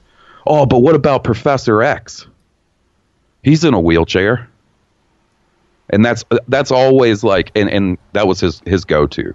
Um, and that's a lot of people's go to. And I don't know why, but that kind of annoys me because like I don't know, man, like that's one out of you know how many comic book there's like 10 comic book movies a year and you might get an x-men movie with a guy in a wheelchair and it's depending on the x-men movie you watch they may be giving him some kind of special serum so he's not even in a wheelchair Yeah, and and and what young girl can't relate to Patrick Stewart? exactly or james mcavoy so like I don't know. It, it's not like I'm looking to go see uh, Wheelchair Wars, where everybody in Star Wars is in floating around in high tech wheelchairs, but it would be cool to see, you know, somebody. Um, I don't know. It's just sometimes I feel like uh, I'm not the best at arguing these type of points when it comes to representation and stuff because we've got some friends that do amazing jobs with that type of stuff. The the ladies over at Rebel Girl are great about that sort of thing, you know. And I just um, sometimes I feel like I'm not great again about getting my points across. I wonder if if like I maybe get a little too angry and invested and and and one thing is is I always like uh, we we talked about the language on the podcast earlier. I always try to curb that when I'm discussing these sort of things with these people online because I don't want them to use that as like, a, oh, he's just a foul mouthed idiot. You know what I'm saying? He's resorting to curse words. And here's the thing: like, I grew up. Um, are you familiar with the term the Bible Belt? Yes. to describe certain parts of America. Man, I grew up in the Bible Belt. I've spent my entire 34 years of living in the Bible Belt of America. Uh, I went to a very religious school. I went to a Southern Baptist school, which is, I don't know if you know anything about them. They're very strict. Like Harry Potter is the devil. Like you're not allowed to read Harry Potter books in school. They weren't big on Star Wars. Um, so I feel like I've got a lot of experience and I respect people's faith. I have no problem with anybody's religious views unless they use those to be a dick to somebody that's different than them. And unfortunately, that seems to happen quite a bit. And But it's also the jump between like Jesus, right? right, Who's a dude that like washed lepers' feet right. To let's not have any wheelchairs in Star Wars. It's a massive leap. and and he he said like his direct quote is was my niece shouldn't demand that there be disabled people in the movies and content that she likes and my thoughts was my thought was absolutely she should demand that why not is it really going to bother is it going to bother you that much if you see something like that in in a you know comic book movie or a Star Wars movie or Star Trek or whatever it is and you know you said earlier he was talking about how he feels like uh, children should look to their parents and and you know peers to be role models instead of people they see on screen. And I, hey, I agree with that. I came from a family that was uh, very supportive of me. My parents took the tact of raising me as if he wants to try it, we'll let him try it. Whatever, like when I was young, I wanted to take, I saw the Karate Kid and Bloodsport, and I wanted to take Taekwondo. So my parents let me take Taekwondo until I didn't want to do it anymore. They never took the view of, oh, you can't do that. They always took the view of, hey, we'll give it a shot. If you can pull it off, more power to you. Can, can I So- just ask, Did your drifting away from Taekwondo, did that coincide with you realizing they weren't going to let you give your enemies compound fractures of the ankle? Well, uh, once I realized uh, that there wasn't a whole lot of sparring involved, and I didn't really get to break as many bricks and boards as I thought I was going to, I got a little bored with it. I took Taekwondo from like first grade to like third grade, I think. And in that entire time, I maybe got to spar once or twice, and I was like, oh, this sucks. I don't get to beat anybody up. Dude, your parents, they must have been so worried about you. They're like, why does our little adorable son keep drawing Freddy Krueger and desperately want to smash bricks? well, you know what? Uh, my dad actually years later was like, I thought it was a good idea in case anybody tried to pick on you, you'd beat their ass. I was like, oh, right on, Dad. sure. So, yeah, my parents, like I said, were very supportive. I had really good role model parents. My parents are both really good people, you know.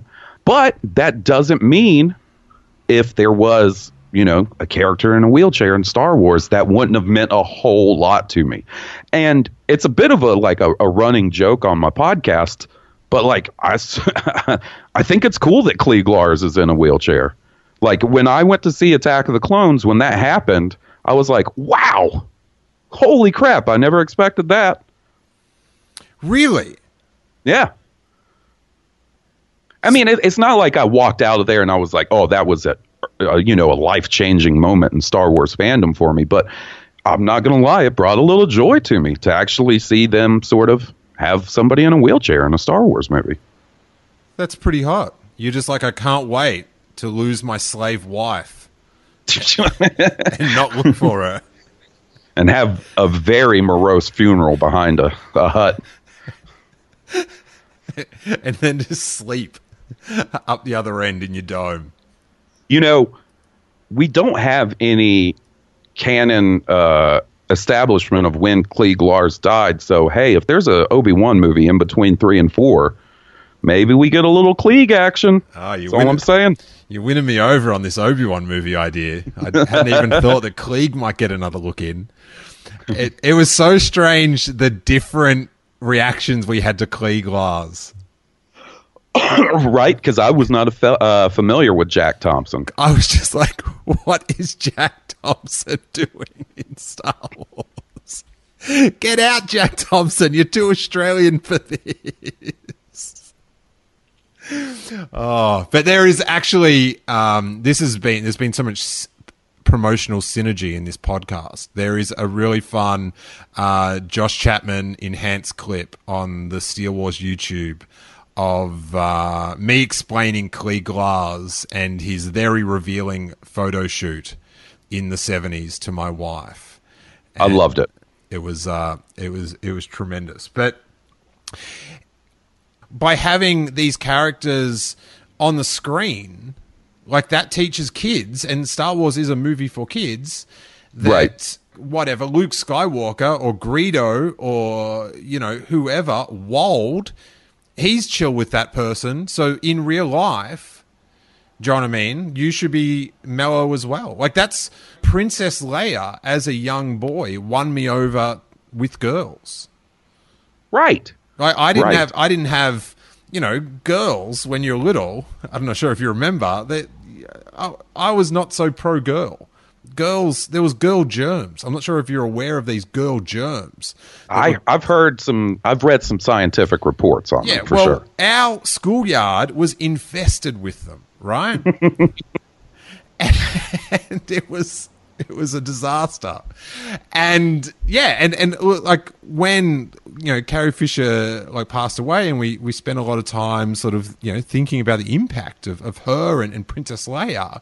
It was sort of like like that defined like women to me was you know this like like kick-ass character that you know was like funny and, and sarcastic and took charge and stuff. And you know that's the power of of these silly fantasy space films is that you can affect people while they're entertained and they don't even know until they're way older and they've recorded several hundred podcasts about the subject.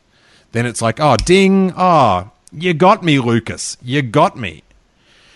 But the, the thing about the whole escape thing that I, I, I listened to it yesterday, that, that, that segment he recorded. It's it's always it's my escape. It's mine. Right, like like you're the only person in the world that likes Star Wars. But I don't want to allow to have, you know, I don't want a gay character in this movie because it's not a gay person's escape. It's my escape. It's very selfish. Like it, it's Oh, just it's- like like even unknowingly in the way that you present your argument, it's very selfish. the Like, epitome of of selfishness. Uh, I, I think we talked about this one time on your call-in show. I can't wait. It's gonna happen. I cannot wait until there's a gay character in a Star Wars movie because I feel like that's really going to uh, be a culling point for some of the um, less favorable people out there. Like, like uh, you know, uh, we we've talked about this before, but like when they're like, "Oh, that's it, I'm done with Star Wars." Oh, it, it, it all seemed to stem from uh, Forces of Destiny, right? If I remember correctly, that's was the whole entry point for his rant on how people were taking away his escape. Never Yeah. has a series of dolls scared so many grown men. I know, right? And and like, you know, I don't get it, man. If you're going to be scared by dolls, those those marionettes, the talking ones, like Oh. like all that, you know, all the ones that you probably watched in movies when you were four and a half. Those ones, like uh, terrifying. like ventriloquist Yes! ventriloquist dummies. yes, Oh, if if it, I am so glad like that Jesse is into the things she's she because if she was into like ventriloquist dummies, we couldn't be together. Like if she had a ventriloquist dummy room, I'm out of here. That's No, thank you. and things freak me right out. And and can I just ask? I don't want to go too deep into your romantic life, but how many girls did you have to call it off with because you found out they had a ventriloquist dummy room? Um, you know, it's it was a rough road. It was a rough road to finding Jesse. There was a lot of there was also a lady that was really into clowns. Couldn't that. there was a lady who had a tarantula collection. No, thank you. I, I didn't realize that your part of the Bible Belt also crossed over with the ventriloquist dummy apron, as that region is known. yeah, it's it's just it wraps around Mississippi and Alabama. There's it's crazy. We've got whole shops just full of old old ventriloquist dummies, and there's an old guy outside drinking water and singing at the same time. yeah, it, it's so I don't know. It's it's weird. I, I I struggle with it, like what to do about it, because it's like.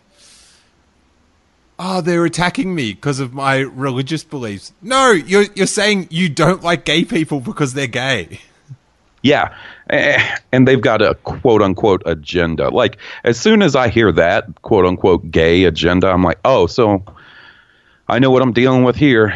Might as well not even bother. You know, like, eh, I don't get it, man. That that evil agenda of freedom. Right. That just, they just want to be left alone to do what they, they're not hurting you in any way. They're not bothering you in any way, but you still seem to have some problem. And and like I said, it's it's using your religious or political beliefs as a shield to be a shitty person. And I don't dig that.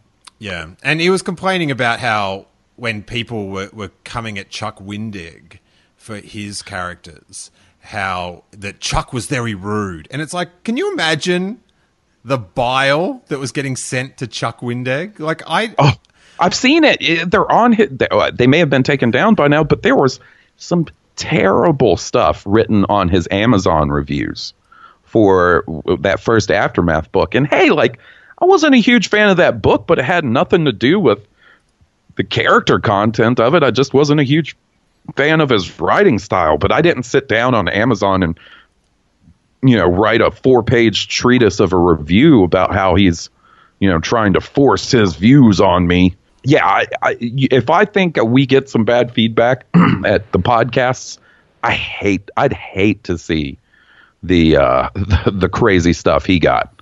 Oh, and and and what like Mark Hamill must get. Although I've noticed a lot of these people give Mark Hamill a pass because they don't want to actually think about that they're the actor playing their hero has a very different way of thinking that they do. every now and then and and once again it's one of those things where if i see it from and, and honestly I, i've done a pretty good job at uh, managing like who i follow on twitter so if i see someone being like hey mark we we like you because of your acting not because of your political views well that's an easy unfollow for me you know I- see that every now and then but you're right it, it's it's by and large not as bad as some other people get it. It's that sort of reaction that it just ruins the fun of being a nerd.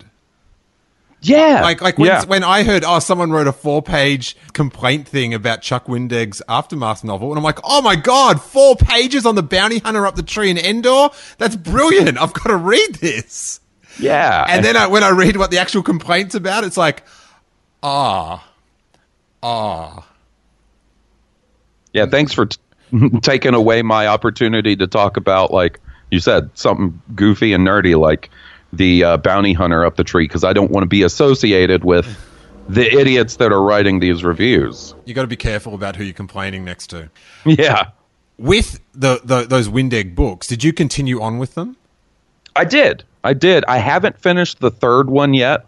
Uh, I enjoyed the second one quite a bit better. Um, and I'm just sort of slowly listening to the third one on audio form. And but I like it so far. the third one, like each one gets twice as good as the previous one. I would say. Oh, awesome. and like I, the first one, I was sort of like like that that bounty hunter being up the tree thing that haunts me, and I was sort of just like, why, why, why, why have it there? Why have it there? But anyway, and it uh, and I think it was. It had that hard task of like it was the first book in this new like storyline and stuff, and it kind of avoided talking about the things that Star Wars fans wanted talked about. You know? Yeah, yeah, and I, I realized that was part of the reason I had the reaction I did. To be honest, was I was hoping for something going into it that it, he probably wasn't even really allowed to do. You know, as Oh, far yeah. as Uh, of- addressing main characters and stuff. Of course, and and I love that people like blame him for it. It's like, Yeah. what, what Star Wars fan author doesn't want to write about Luke Skywalker after Return of the Jedi? Exactly. It- it- you know, if if they were like, okay, uh, we want you to fill in the story between Return of the Jedi and The Force Awakens. It's not like Chuck Wendig was like, yeah, that sounds cool, but I really think I'm more into this idea of Mr. Bones. What do you guys feel about that? But it has this amazing moment uh, towards the end of the third one with uh, with Sinjir, who's Yeah. the gay character that I was I I cried reading the Star Wars book. I thought it was awesome. That's awesome. I can't wait to check it out. I've heard. See, the thing with these books is like uh, I know what happens in this third one. That's probably also part of the reason I haven't uh, finished it up. It's it's like I can't hold it against any podcast I listen to for talking about it. You know, five six months after it's been out. Like I'm the one that's taken that taken this long to get to it. Yeah. So I know what happens, and I you know I'm looking forward to it. But yeah, this really nice moment. Not only because it was in the book, it was like a really nice, poignant, romantic moment.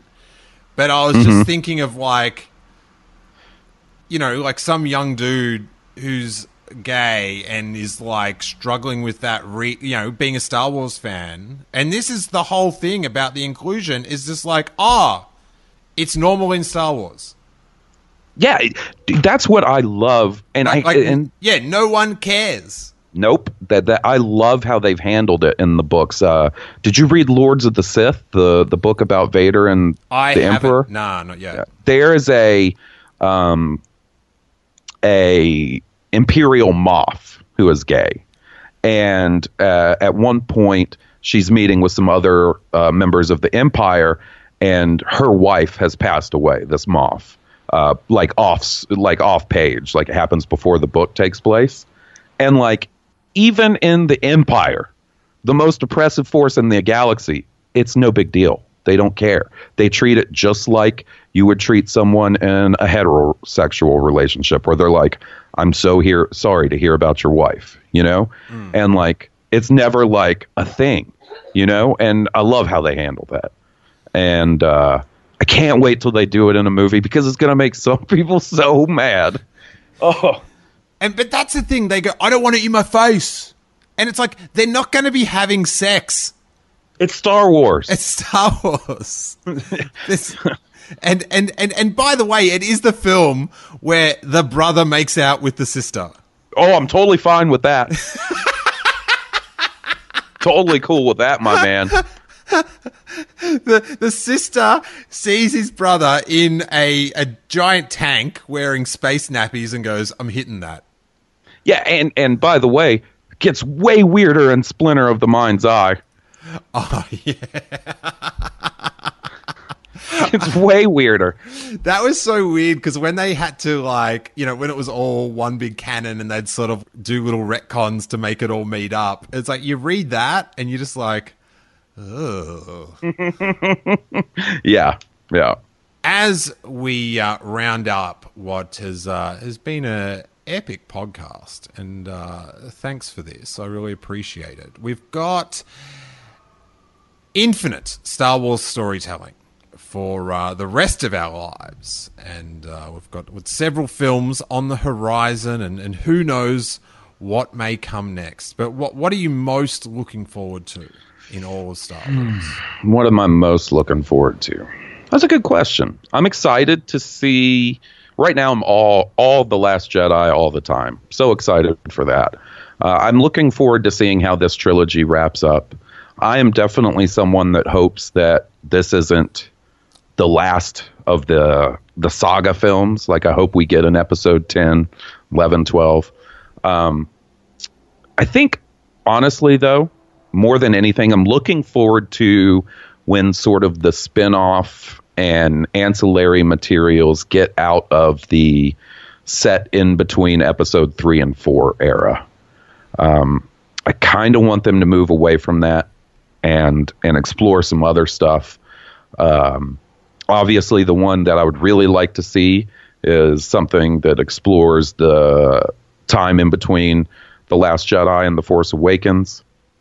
But I think it's probably going to be after Episode Nine before they really let people start playing around in that area. So, um, yeah, and hopefully a Boba Fett movie at some point. What what era do you want your Boba Fett movie? Uh, I, I don't think you're going to like this, buddy, but I really want it post Return of the Jedi. You can't escape that beak. I know. I know. I've heard your beak views lately, and I, I'd say Respect the beak, whores. Okay. So real quickly, we were talking about Chuck Wendig. You know, there's there's sort of a, a little bit of a Boba Fett B story in the uh, what they call them interludes in those Uh-huh. books. Yep, yep. Where uh, that sheriff guy finds Boba Fett's armor and and wears it. Some Yeah. people I've found that are Boba Fett fans are like, "Oh, he found the armor. That means Boba Fett is alive." And I don't know if it's just me being pessimistic, but to me, I was like, "Oh, he's dead." The Sarlacc ate him out of the armor and then spit the armor out. He ate him like a lobster. um, so I, I don't know what their intentions are with that, but I really wanted a, a post Return of the Jedi Boba Fett movie. Yeah, I like. I love the Mandalorian armor or the the, the Bounty Hunter trilogy, which is essentially that story. Mm-hmm. I I could be won over. I, I- sort Yeah. of think it's the best spot for it. I, I I'm just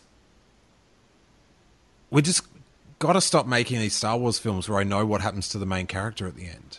Right. Like, so if they did a Boba Fett movie set in what they've been doing, you know, in between three and four somewhere, like I, the idea of Boba Fett sort of learning the ropes as a bounty hunter, but we sort of got that in the Clone Wars. I feel like that aspect of Boba Fett's already sort of been touched on and established.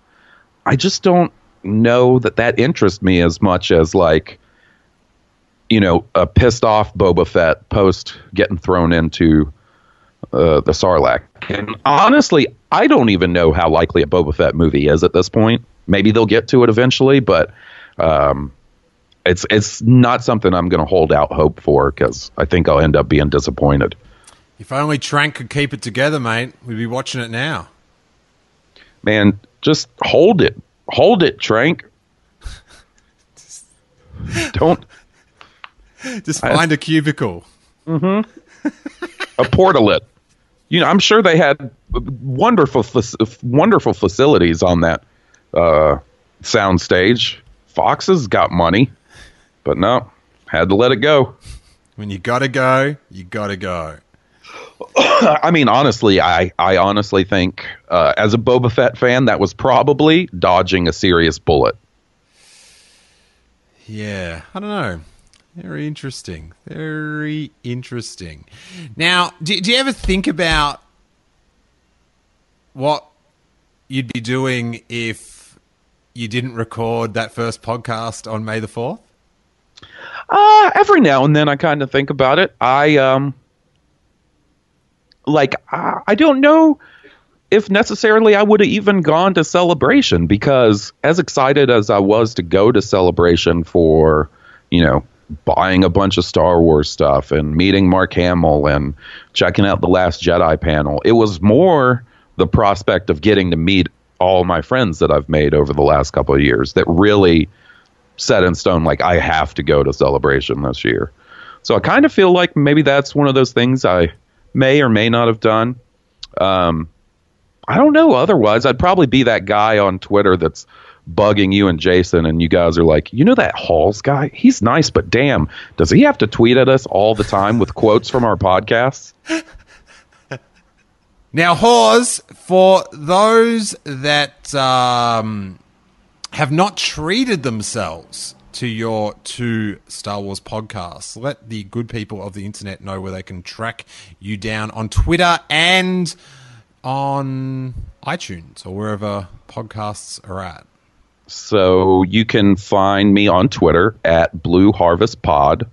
Um, you can check out Blue Harvest, which is me and my buddy Will, and uh, sometimes some guests and stuff. Um, and then also I'm on Rogue Won, one with a W, as my good buddy Johnny would make sure to say.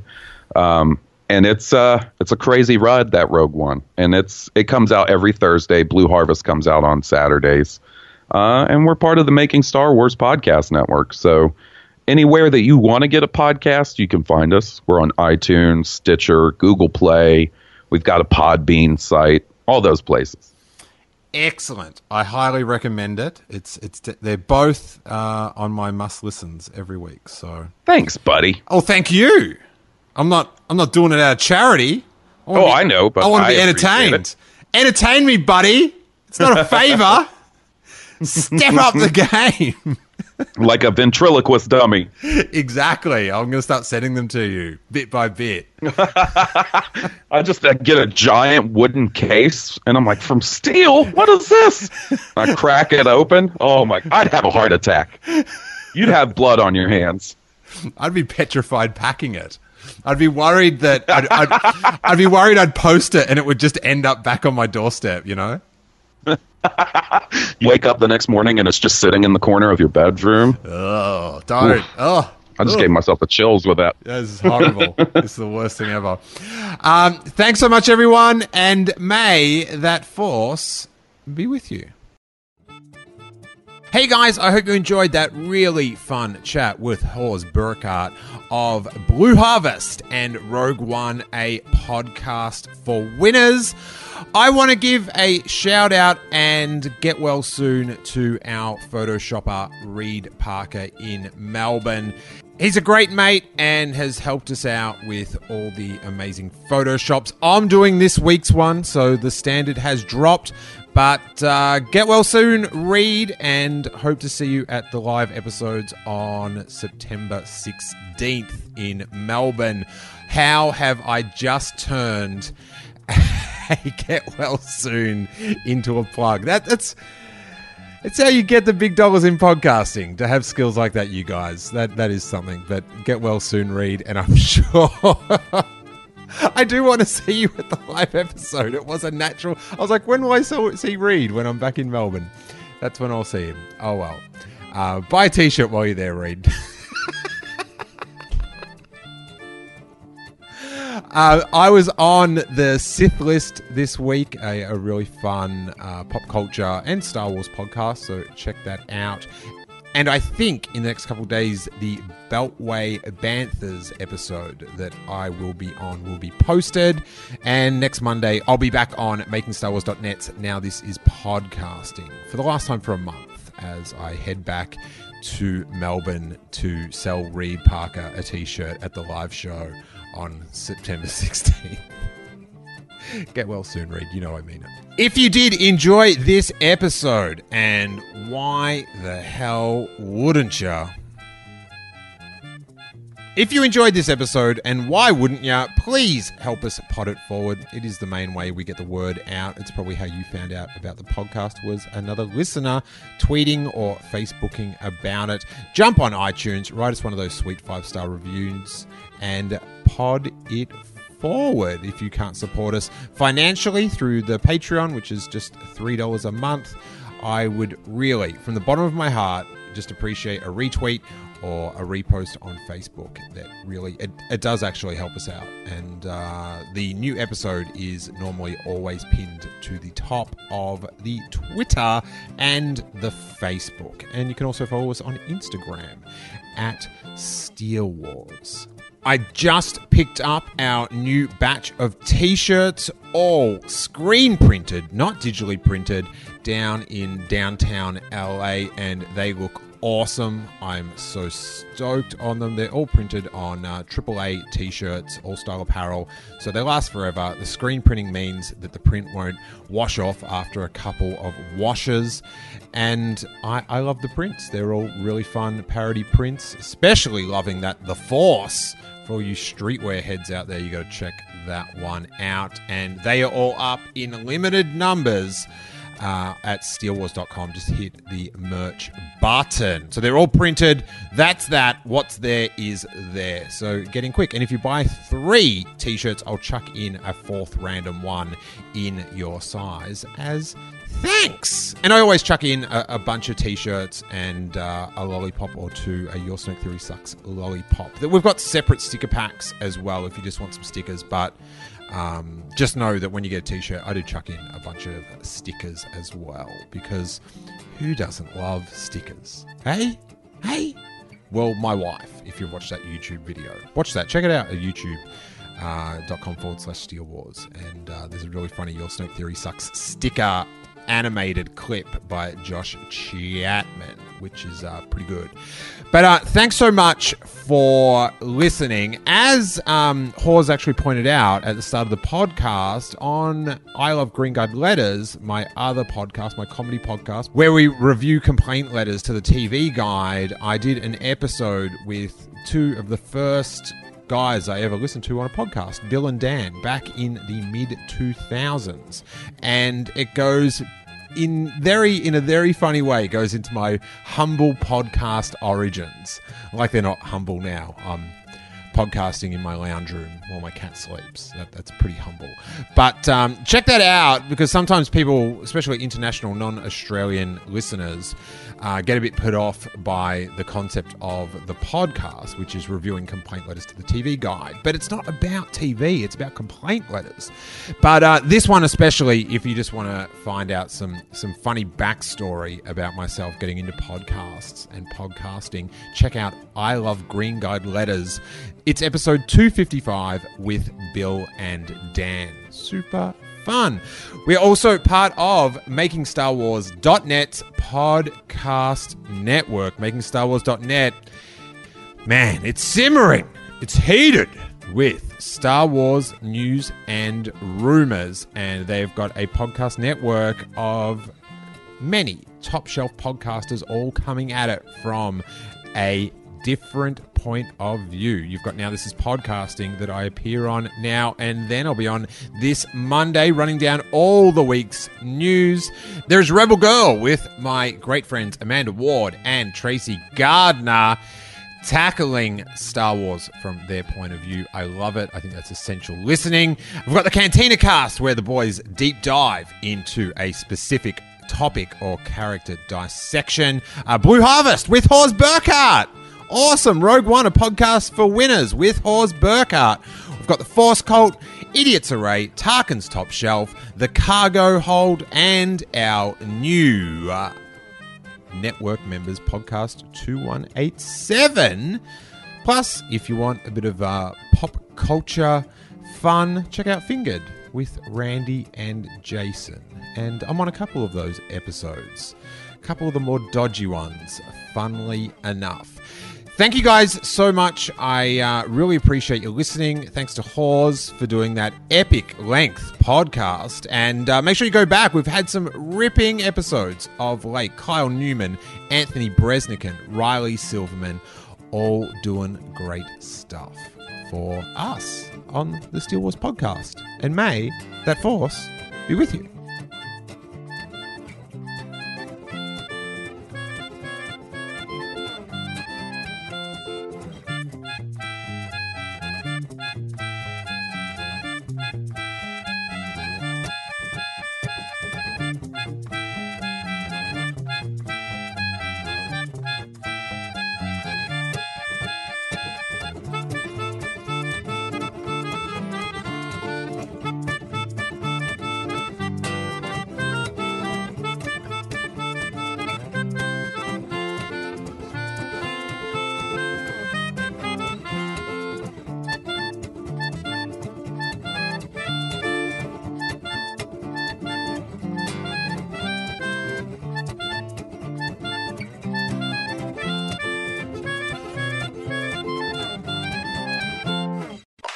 Podcast is part of the Planet Broadcasting Network. Visit planetbcasting.com for more podcasts from our great mates. I mean, if you want. It's, it's up to you.